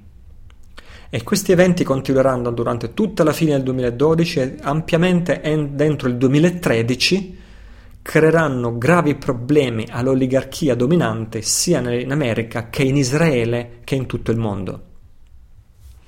E nel frattempo mi dice che il proseguimento e le conseguenze dell'esplosione di questi scandali in America e nel Vaticano, di cui parlava poco fa, delegittimeranno completamente ogni consenso nei loro riguardi. Mi parla anche di generalizzato crollo delle istituzioni, soprattutto bancarie, degli oligarchi, che diventerà evidentissimo in questi 3 giorni, 27, 28 e 29 giugno, e questo accadrà in contemporanea con le prime vittime dei sorprendenti eventi militari, che si tratta di un colpo di Stato, di una legge marziale e così via. Non lo sappiamo, ammesso che accadrà. I dati indicano che per ciascuna vittima di questi eventi militari moriranno migliaia di collaborazionisti nella reazione popolare contro questi cattivi o militari o comunque siano. E in questi 3 giorni, che ripeto sono il 27, 28 e 29 giugno, si raggiungerà il punto di rottura o punto di non ritorno, soprattutto dal punto di vista delle banche centrali, anche se questo forse non si capirà al momento, ma un po' di tempo dopo risulterà chiaro che i 3 giorni del punto di svolta erano proprio questi 3, 27, 28, 29 giugno. Poi qui mi dà un'altra previsione per il 4, o meglio, dal 4 al 10 luglio, però questa con un'approssimazione di più o meno 3 giorni, quindi diciamo la prima metà, dall'inizio di luglio alla metà di luglio. Mi dice eventi inattesi per mare, sottoterra e nell'atmosfera faranno crescere esponenzialmente le preoccupazioni mondiali per Fukushima, per i reattori nucleari del Giappone. E qui noi preghiamo in ginocchio che questa possa essere una predizione sbagliata, come tutte le altre d'altronde. Nonostante gli straordinari eventi militari in corso di svolgimento in America e nel resto del mondo, Fukushima catturerà l'attenzione della popolazione mondiale fra il 10 luglio e il 14 dicembre addirittura. Poi le predizioni successive per il 17, 18, 19 luglio, più o meno 3 giorni, quindi da più o meno 3 giorni, 17, 18, 19 luglio, insoliti eventi apparentemente provenienti dallo spazio, qualsiasi cosa questo significhi, causeranno una breve sospensione delle ostilità in questa specie di guerra civile che sta profilando.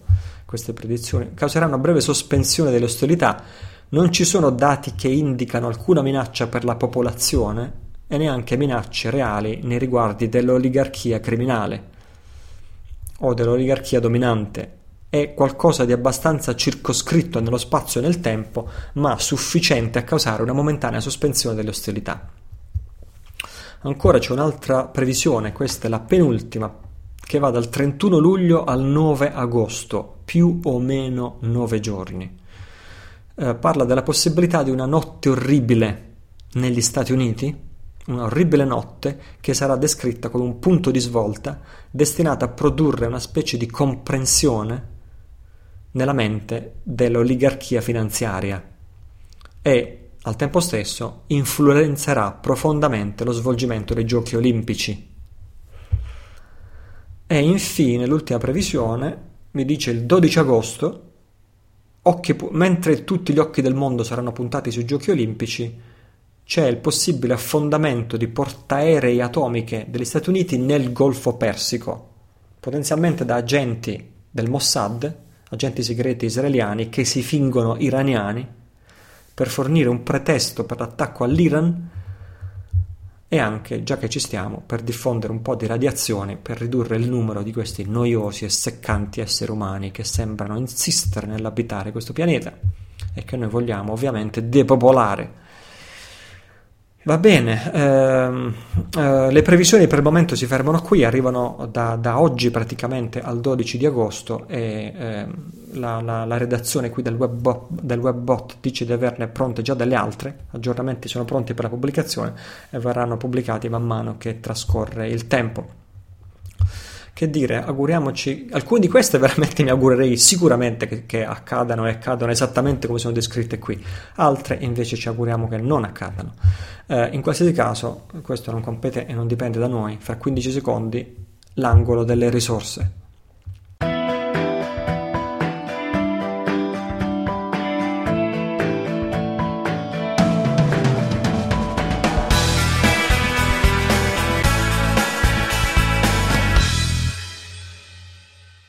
Bene, la prima risorsa consigliata per oggi è www.energytraining.it ed in realtà è una specie di consiglio pubblicitario, però te lo passo anche perché sono fermamente convinto che possa fare tanto tanto bene per te, per la tua salute e per la salute delle persone che ti sono vicine. Energytraining.it, nel marzo del 2007, 5 anni fa, io e la mia famiglia eravamo letteralmente in punto di bancarotta. In quel momento mia moglie ed io abbiamo concentrato tutti i nostri sforzi su cercare di capire cos'è che noi, fino a questo momento della nostra vita, sappiamo, quali conoscenze abbiamo messo insieme e che possiamo mettere al servizio degli altri, così possiamo guadagnarci da vivere in maniera etica e dignitosa. Diciamo che le priorità in quel momento erano due. Priorità numero uno, guadagnarci da vivere, perché le cose stavano andando malissimo, però priorità numero due, senza più compromessi, guadagnarci da vivere in modo etico e dignitoso. Così, con questo autoesame, ci siamo detti che avevamo 25 anni a testa di profondissima, direi, esperienza nel campo dell'alimentazione e della salute naturali. 25 anni a testa, quindi per un totale di 50 anni, sulla nostra pelle, non di studi, ma di esperienze dirette, sia studi approfonditi e appassionati, e come sai, quando uno fa studi approfonditi e appassionati, questo vale più dei titoli accademici, anche se anche quelli ci sono. Francesca, mia moglie, è naturopata. Poi 25 anni di esperienza personale su noi stessi, sulla nostra pelle, nel crescere i nostri 3 figli che oggi sono diventati tutti e 3 ampiamente maggiorenni. Li abbiamo interamente cresciuti con le diete e con approcci di salute naturale. Poi abbiamo iniziato le nostre prime esperienze con il primo centro di alimentazione naturale, fondato nella nostra città, nel 1984, quando ancora nessuno sapeva cosa significasse biologico, naturale e così via. E così ci siamo fatti tantissima esperienza sul campo, in trincea, nell'aiutare migliaia di amici e clienti anche a quell'epoca a recuperare la salute.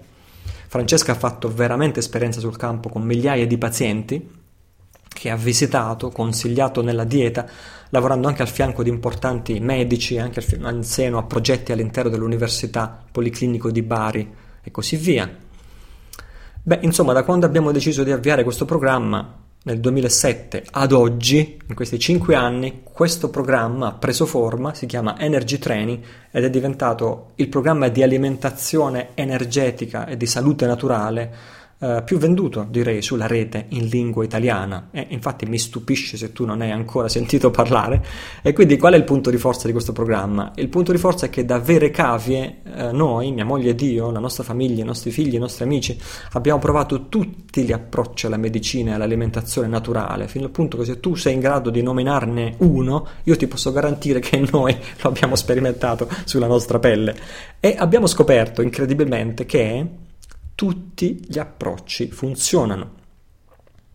Ed ecco perché ci sono tantissime testimonianze di guarigione, anche da malattie considerate gravissime, da cancri, malattie degenerative e così via, con approcci diversissimi fra di loro, che non si spiegherebbe, approcci diametralmente opposti. Tu vai in libreria, troverai libri, ecco come ho guarito il cancro mangiando tutto crudo, il crudismo, e poi troverai a fianco un libro, ecco come ho guarito il cancro mangiando tutto cotto, per esempio la macrobiotica, e sono veri entrambi i casi, però ecco, nessuno si spiega come questo sia possibile e nessuno si spiega perché nessun metodo, nessun approccio in realtà funziona mai per tutti.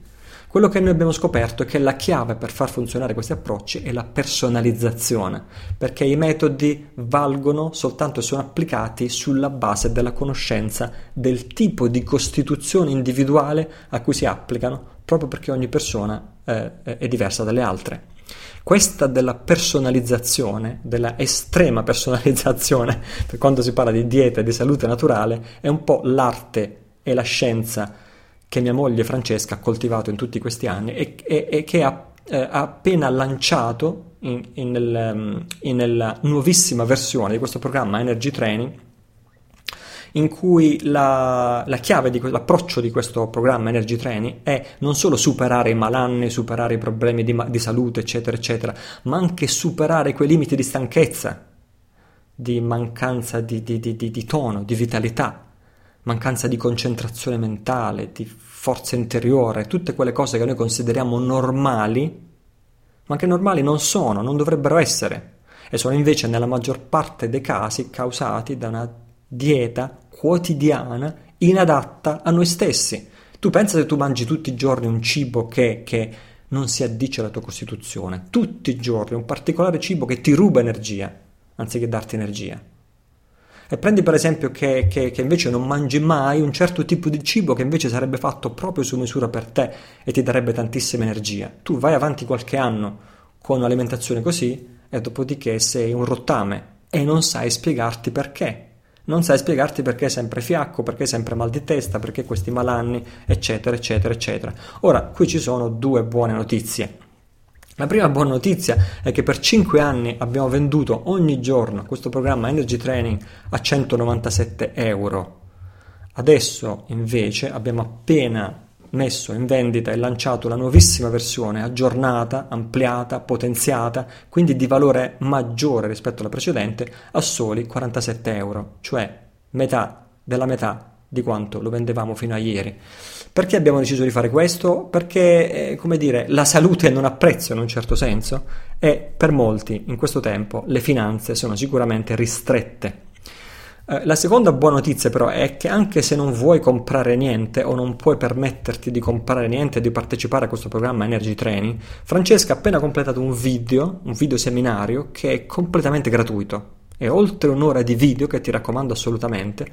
Questo video seminario si intitola La soluzione perfetta a ogni problema di salute e contiene addirittura un questionario personalizzato che ti aiuta a scoprire qual è la tua costituzione individuale. Quindi alla fine di questo video, di questo questionario, ricevi consigli personalizzati, non astratti, ma proprio personalizzati, in modo che tu possa calibrare la tua alimentazione non su principi astratti, ma esattamente su quella che è la tua costituzione individuale. Ora, quindi questo è il regalo per te, è un video seminario gratuito, lo trovi su www.energytraining.it e ti raccomando assolutamente di guardarlo perché è il condensato di decenni di esperienza. La seconda notizia, e questo è un voltamento di pagina rispetto a questo, ripeto, spot pubblicitario ma che ritengo veramente utile per te, la seconda notizia, la seconda risorsa è invece un video, il video integrale di Paolo Barnard che si intitola Il più grande crimine. A proposito di questo video Il più grande crimine, che veramente meritava finalmente di essere pubblicato sulle pagine di Tempo di Cambiare, ti voglio leggere un commento di uno dei nostri ascoltatori che si chiama Patrizia sulle pagine del nostro blog. Patrizia scrive: con il Trattato di Lisbona l'Unione Europea ha previsto la possibilità per i cittadini di partecipare direttamente all'attività legislativa. L'iniziativa dei cittadini europei consente a 1 milione di cittadini appartenenti ad almeno 7 paesi dell'Unione Europea e che hanno raggiunto l'età per la quale si acquisisce il diritto di voto per l'elezione al Parlamento di sostenere la presentazione di proposte legislative della Commissione Europea. Questo strumento di democrazia partecipativa, inedito nel panorama internazionale, rafforza le basi democratiche dell'Unione e consentirà, una volta entrato a regime, una partecipazione più attiva della società civile alle decisioni delle istituzioni europee. Ora, io qui mi fermo anche perché sto andando in ipnosi, nel senso che non riesco a capire che o Patrizia sta scherzando, e questo è sempre possibile, con quei buon temponi che sono i nostri ascoltatori, oppure c'è ancora adesso chi non ha capito cos'è in realtà il Trattato di Lisbona, perché Patrizia mi sta dicendo, se sta dicendo seriamente, che è un fatto meraviglioso che il nostro ordinamento giuridico, il Trattato di Lisbona in particolare, prevede magnanimamente che 1 milione di cittadini, purché siano almeno di 7 paesi diversi, quindi immagino le difficoltà con l'Europa dove non ci sono neanche 2 soli stati che parlano la stessa lingua, vabbè, comunque ci devono essere minimo 7 paesi diversi per un totale di 1 milione di cittadini, e a questo punto potranno umilmente presentare una proposta di legge alla Commissione affinché la Commissione la prenda in considerazione per decidere se discuterla o meno, la quale Commissione europea, ricordo a Patrizia, non è eletta. È un organo dittatoriale a tutti gli effetti, e su YouTube abbiamo i video delle battaglie che si combattono nel Parlamento europeo affinché si faccia giustizia di questo scandalo per cui siamo governati, ma non così genericamente, siamo governati in ogni minuscolo aspetto della nostra vita quotidiana, incluso il peso delle pagnotte e gli ingredienti che usiamo nei cibi che mangiamo ogni giorno. Perfino queste scemenze sono regolate da una commissione non eletta e che è stata messa lì, nel caso te lo stai domandando, sempre dalla stessa oligarchia finanziaria. Ora, per onorare l'eccellente lavoro che ha fatto fin qui Paolo Barnard e il fatto che non abbiamo parlato questo video risorsa, e anche perché per me è uno scandalo che Patrizia possa veramente pensare a quello che ha scritto. Oltretutto quello che Patrizia ha scritto dimostra che le persone idealiste, le persone migliori, le persone di buon cuore, perché io sono certo che Patrizia è una persona idealista, una persona altruista, una persona di slancio, una persona di buon cuore, così come una persona ingenua, sono proprio le persone che sono sfruttate da un sistema spietato che fa credere proprio a queste persone i valori democratici di un obbrobrio come è il Trattato di Lisbona e la nostra Commissione europea che ci governa. Quindi se vuoi toglierti ogni dubbio a questo proposito, devi assolutamente mollare tutto quello che stai facendo, dura 1 ora e un quarto, devi guardarti questo video di Paolo Barnard. Dopo averlo guardato, nessuno potrà dire che non sa quello che sta accadendo in Europa. In realtà, nonostante tutte le menzogne che ci fanno passare i giornali, che sono di proprietà degli stessi individui che ci hanno dato la Commissione europea non eletta e così via.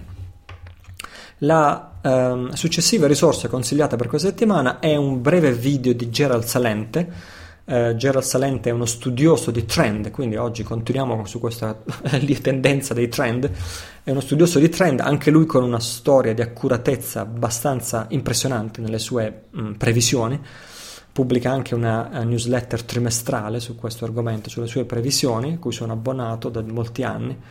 In questo video ci sono le previsioni Gerald Celente per il 2012 con sottotitoli italiani. Gerald Celente è naturalmente un italo-americano, Gerald Celente, che per noi ce lo rende anche più simpatico per questo modo in cui gesticola con le mani, nei tipici gesti dell'italo-americano di New York.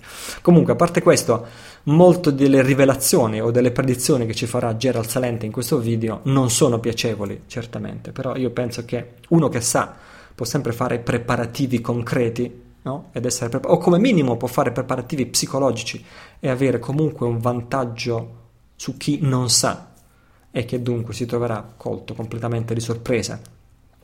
Infine, per oggi, l'ultima fra le risorse consigliate è il sito di Santos Bonacci. Gli avevo promesso di consigliarlo qui fra i nostri link, quindi eccolo qui, www.universaltruthschool.com, per approfondire il suo lavoro. Fra 15 secondi è l'angolo degli ascoltatori.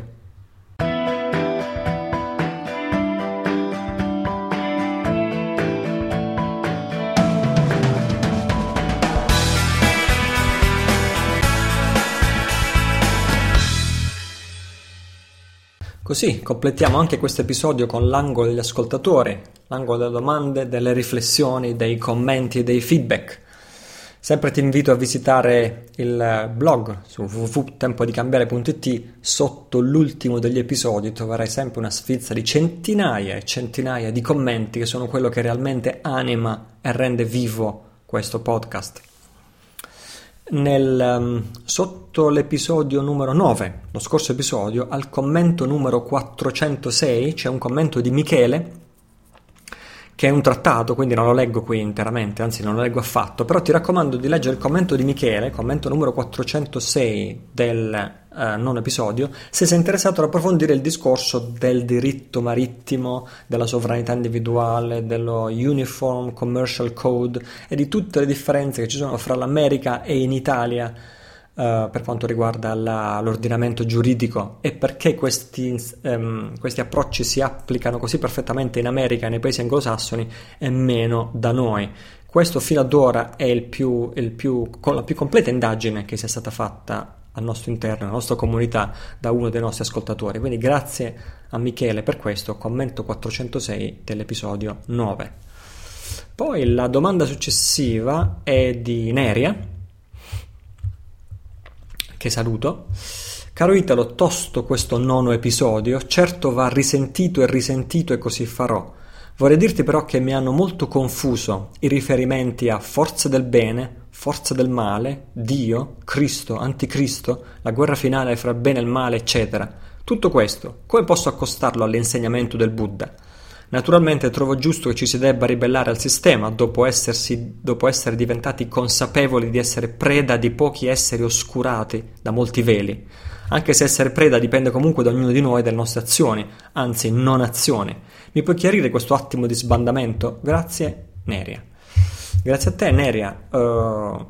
Neria scrive ovviamente questa sua domanda da persona appartenente a un'altra tradizione spirituale, ma rispondo molto volentieri a Neria, perché questo vale non solo per tutti i nostri ascoltatori che si sentono appartenere ad altre tradizioni spirituali, ma anche a tutti quelli che si definiscono laici, non religiosi, agnostici, atei, eccetera eccetera, non credenti e così via, che comunque sono parecchi sicuramente fra le fila dei nostri ascoltatori. La mia risposta a Neria è che sono proprio loro, l'elite corrotta, a basare tutto il proprio potere su questa falsa narrativa che sono tutti questi falsi argomenti di cui tu hai parlato. Quella è una falsa narrativa. Loro usano questa falsa narrativa per condizionare la storia, per condizionare le religioni, per condizionare la mente degli uomini in ultima analisi. Queste visioni hanno condizionato pesantemente la storia e tutt'oggi, proprio adesso, condizionano l'attualità. Sono diventate delle specie di maledizioni che aleggiano sugli eventi e sulla coscienza di tutti gli esseri viventi. Quindi è importante che tu anzitutto conosca l'esistenza di queste superstizioni, perché io le chiamo così, poi sappia quanta sofferenza hanno causato e continuano a causare al mondo queste superstizioni, ed è importante poi che tu sappia come rispondere alle loro stesse idee, perché le loro stesse idee, quando sono affrontate a dibattito, rivelano essere illogiche o si rivelano essere in cattiva fede, una delle due, no? E non è possibile che non sia una terza possibilità. Chiunque usa motivazioni religiose per giustificare il proprio dominio e controllo interessato sullo stato di cose presenti, o usa argomenti illogici o è in cattiva fede. Anzi, estendo ancora di più, chiunque usa motivazioni religiose per giustificare lo stato di cose presenti, come fanno molti cosiddetti fedeli, fra virgolette, usano motivazioni religiose per giustificare lo stato di cose presenti. Questo tipo di persone o sono illogiche o sono in cattiva fede, perché ne traggono un tornaconto. Non esiste una terza possibilità. Quindi questa è la risposta per te, Neria, ed è ovvio che anch'io in quanto buddista non credo in questa narrativa, ma penso che sia importante rispondere a questa narrativa usando le loro stesse parole e rivelando l'illogicità delle loro affermazioni. Lo ritengo estremamente importante. E così credo e spero di aver chiarito questo non solo a Neria ma a tutti, persone che forse saranno rimaste sorprese da sentirmi parlare di Dio, legge divina e così via, che non sono argomenti con cui necessariamente io sono familiare per via del mio background spirituale. A parte questo, la domanda successiva è di Carlo, se riesco a trovarla, dovrebbe essere qui, eccolo qua. Carlo scrive: Durante il tuo monologo parli di Ucadia e del progetto One Heaven di Frank O'Collins.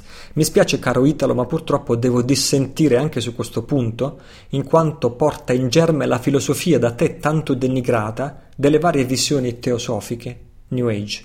Detto in termini più pratici, secondo la tua interpretazione, o perlomeno di questa setta gruppo, il male e il bene... Ma quando mai i diavoli si possono convertire e fare del bene? Sono demoni, mica deficienti. Vi immaginate Satana con l'aureola a suonare l'arpa nell'alto dei cieli? Stiamo rasentando l'assurdo. Quindi qui il male e il bene si siedono tutti alla stessa tavola a brindare la fratellanza universale alla volemose bene.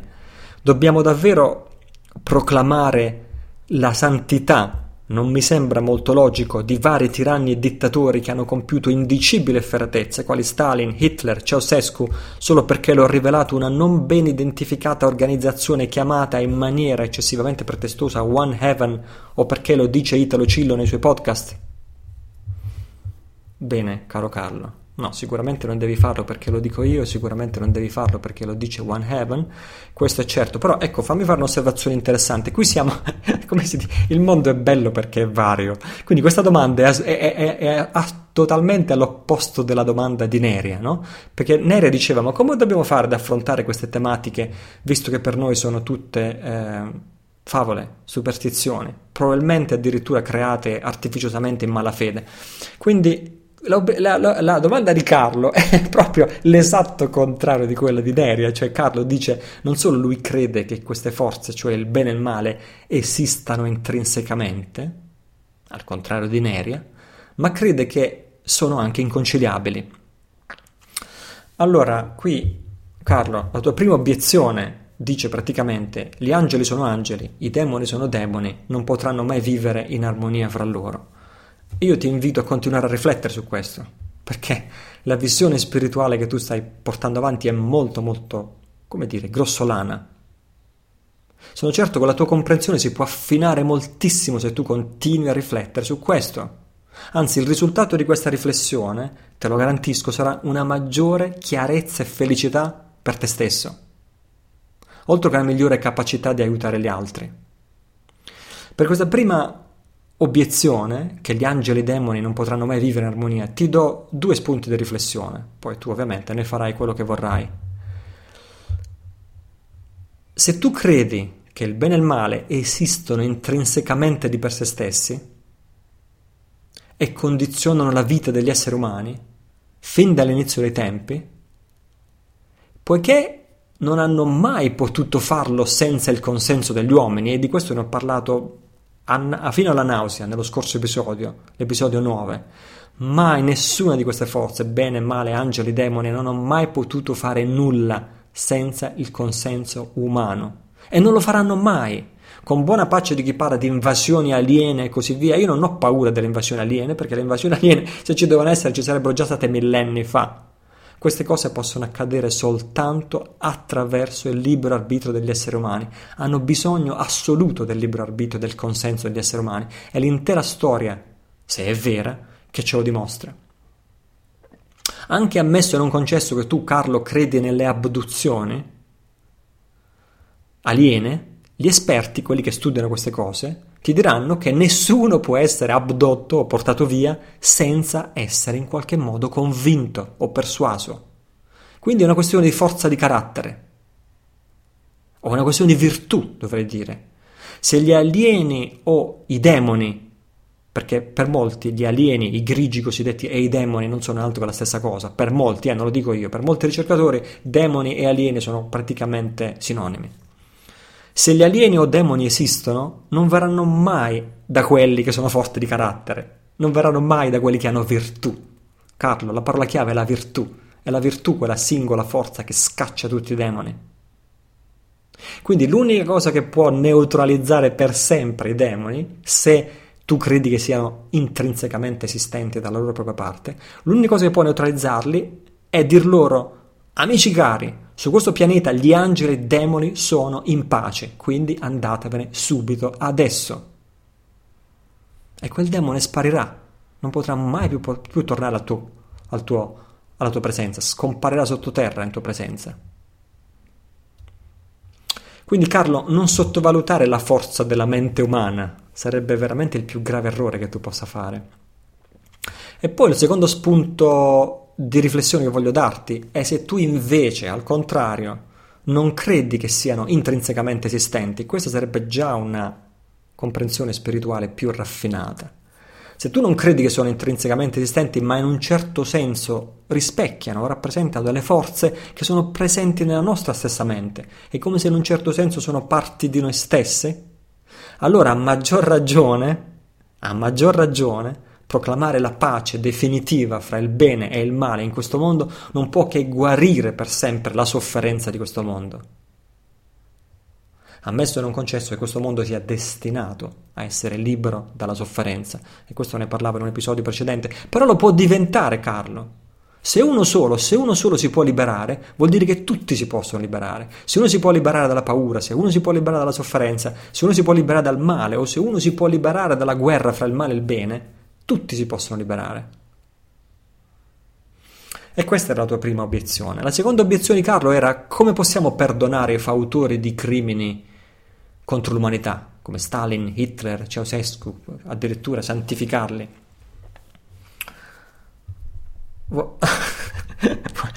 Ok, allora non so se vuoi la risposta seria o la risposta ironica. Ti do prima la risposta ironica, cioè la risposta ironica sarebbe: se può farlo la Chiesa Cattolica, lo possiamo fare anche noi.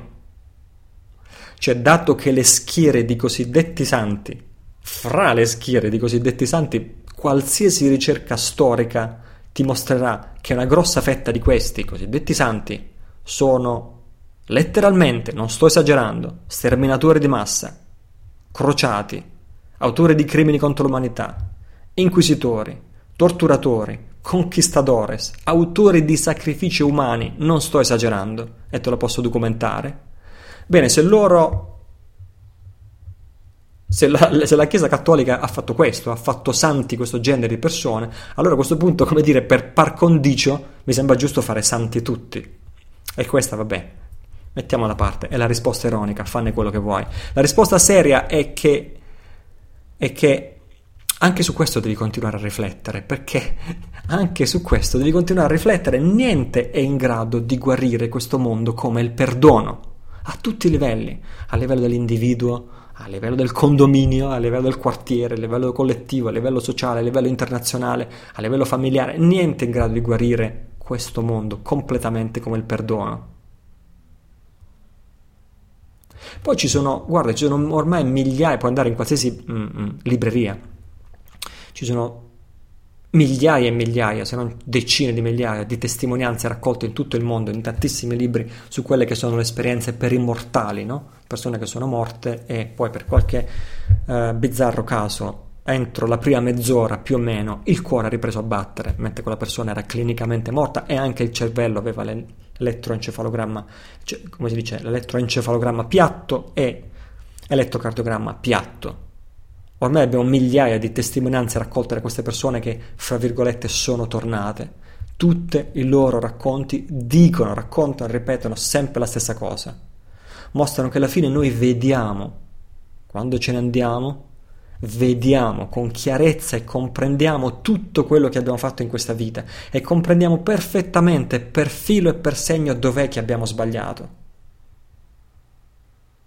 E sappiamo per certo da dove ricominciare a riparare quello sbaglio, per il bene nostro, per il bene della nostra felicità futura e per il bene di tutti gli esseri viventi, perché è in quel momento che scopriamo quanto l'amore è importante nella nostra vita e quanto avevamo trascurato questo aspetto.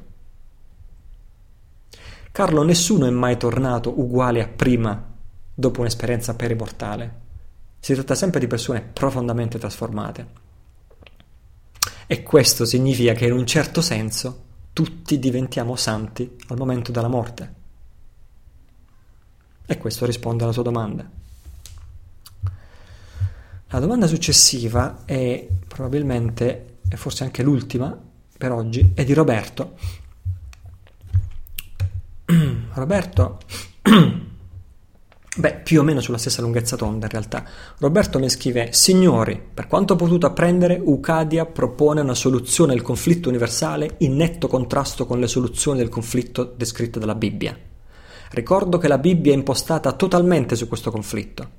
A mio avviso, la Bibbia rimane la fonte principale più attendibile sull'argomento relativo sia alla guerra nei cieli che ai conflitti terreni, e lo affronta con grande energia e precisione. Ne descrive l'origine causativa e lo sviluppo legale. Ne anticipa gli esiti finali inevitabili, indicando la distruzione degli agenti responsabili. La chiave profetica in essa contenuta, con la periodica puntuale conferma degli avvenimenti, ha convalidato maggiormente la sua credibilità, una credibilità che va oltre l'esclusivo atto di fede cieca. Chi volesse procedere in una direzione diversa dovrebbe prima invalidare con argomentazioni che smentiscano sopra ogni dubbio quello contenuto nella Bibbia, ma deve tenere presente che in sé la piattaforma Ucadia, mascherata da catalizzatore universale della coscienza collettiva, rappresenta una nuova oltraggiosa sfida a Dio. Roberto, che dire, in realtà ho già risposto a tutte queste obiezioni, ti puoi riascoltare quelle che ho appena detto a Carlo e sì, ripropongono pari pari nel tuo caso. È essenziale che tu continui a riflettere su quello che hai scritto, Roberto, è molto essenziale che tu continui a riflettere, anzitutto per un motivo superficiale. Cioè, se tu ti senti in diritto di pensare e di scrivere queste cose, allora vuol dire che anche il musulmano dirà: la piattaforma Ucadia contraddice quello che c'è scritto sul Corano, quindi è inaccettabile. Il giudeo dirà: la piattaforma Ucadia contraddice quello che c'è scritto nella Torah, è quindi inaccettabile. Il buddista dirà: non è contemplato quello che è scritto nei discorsi del Buddha, è quindi inaccettabile.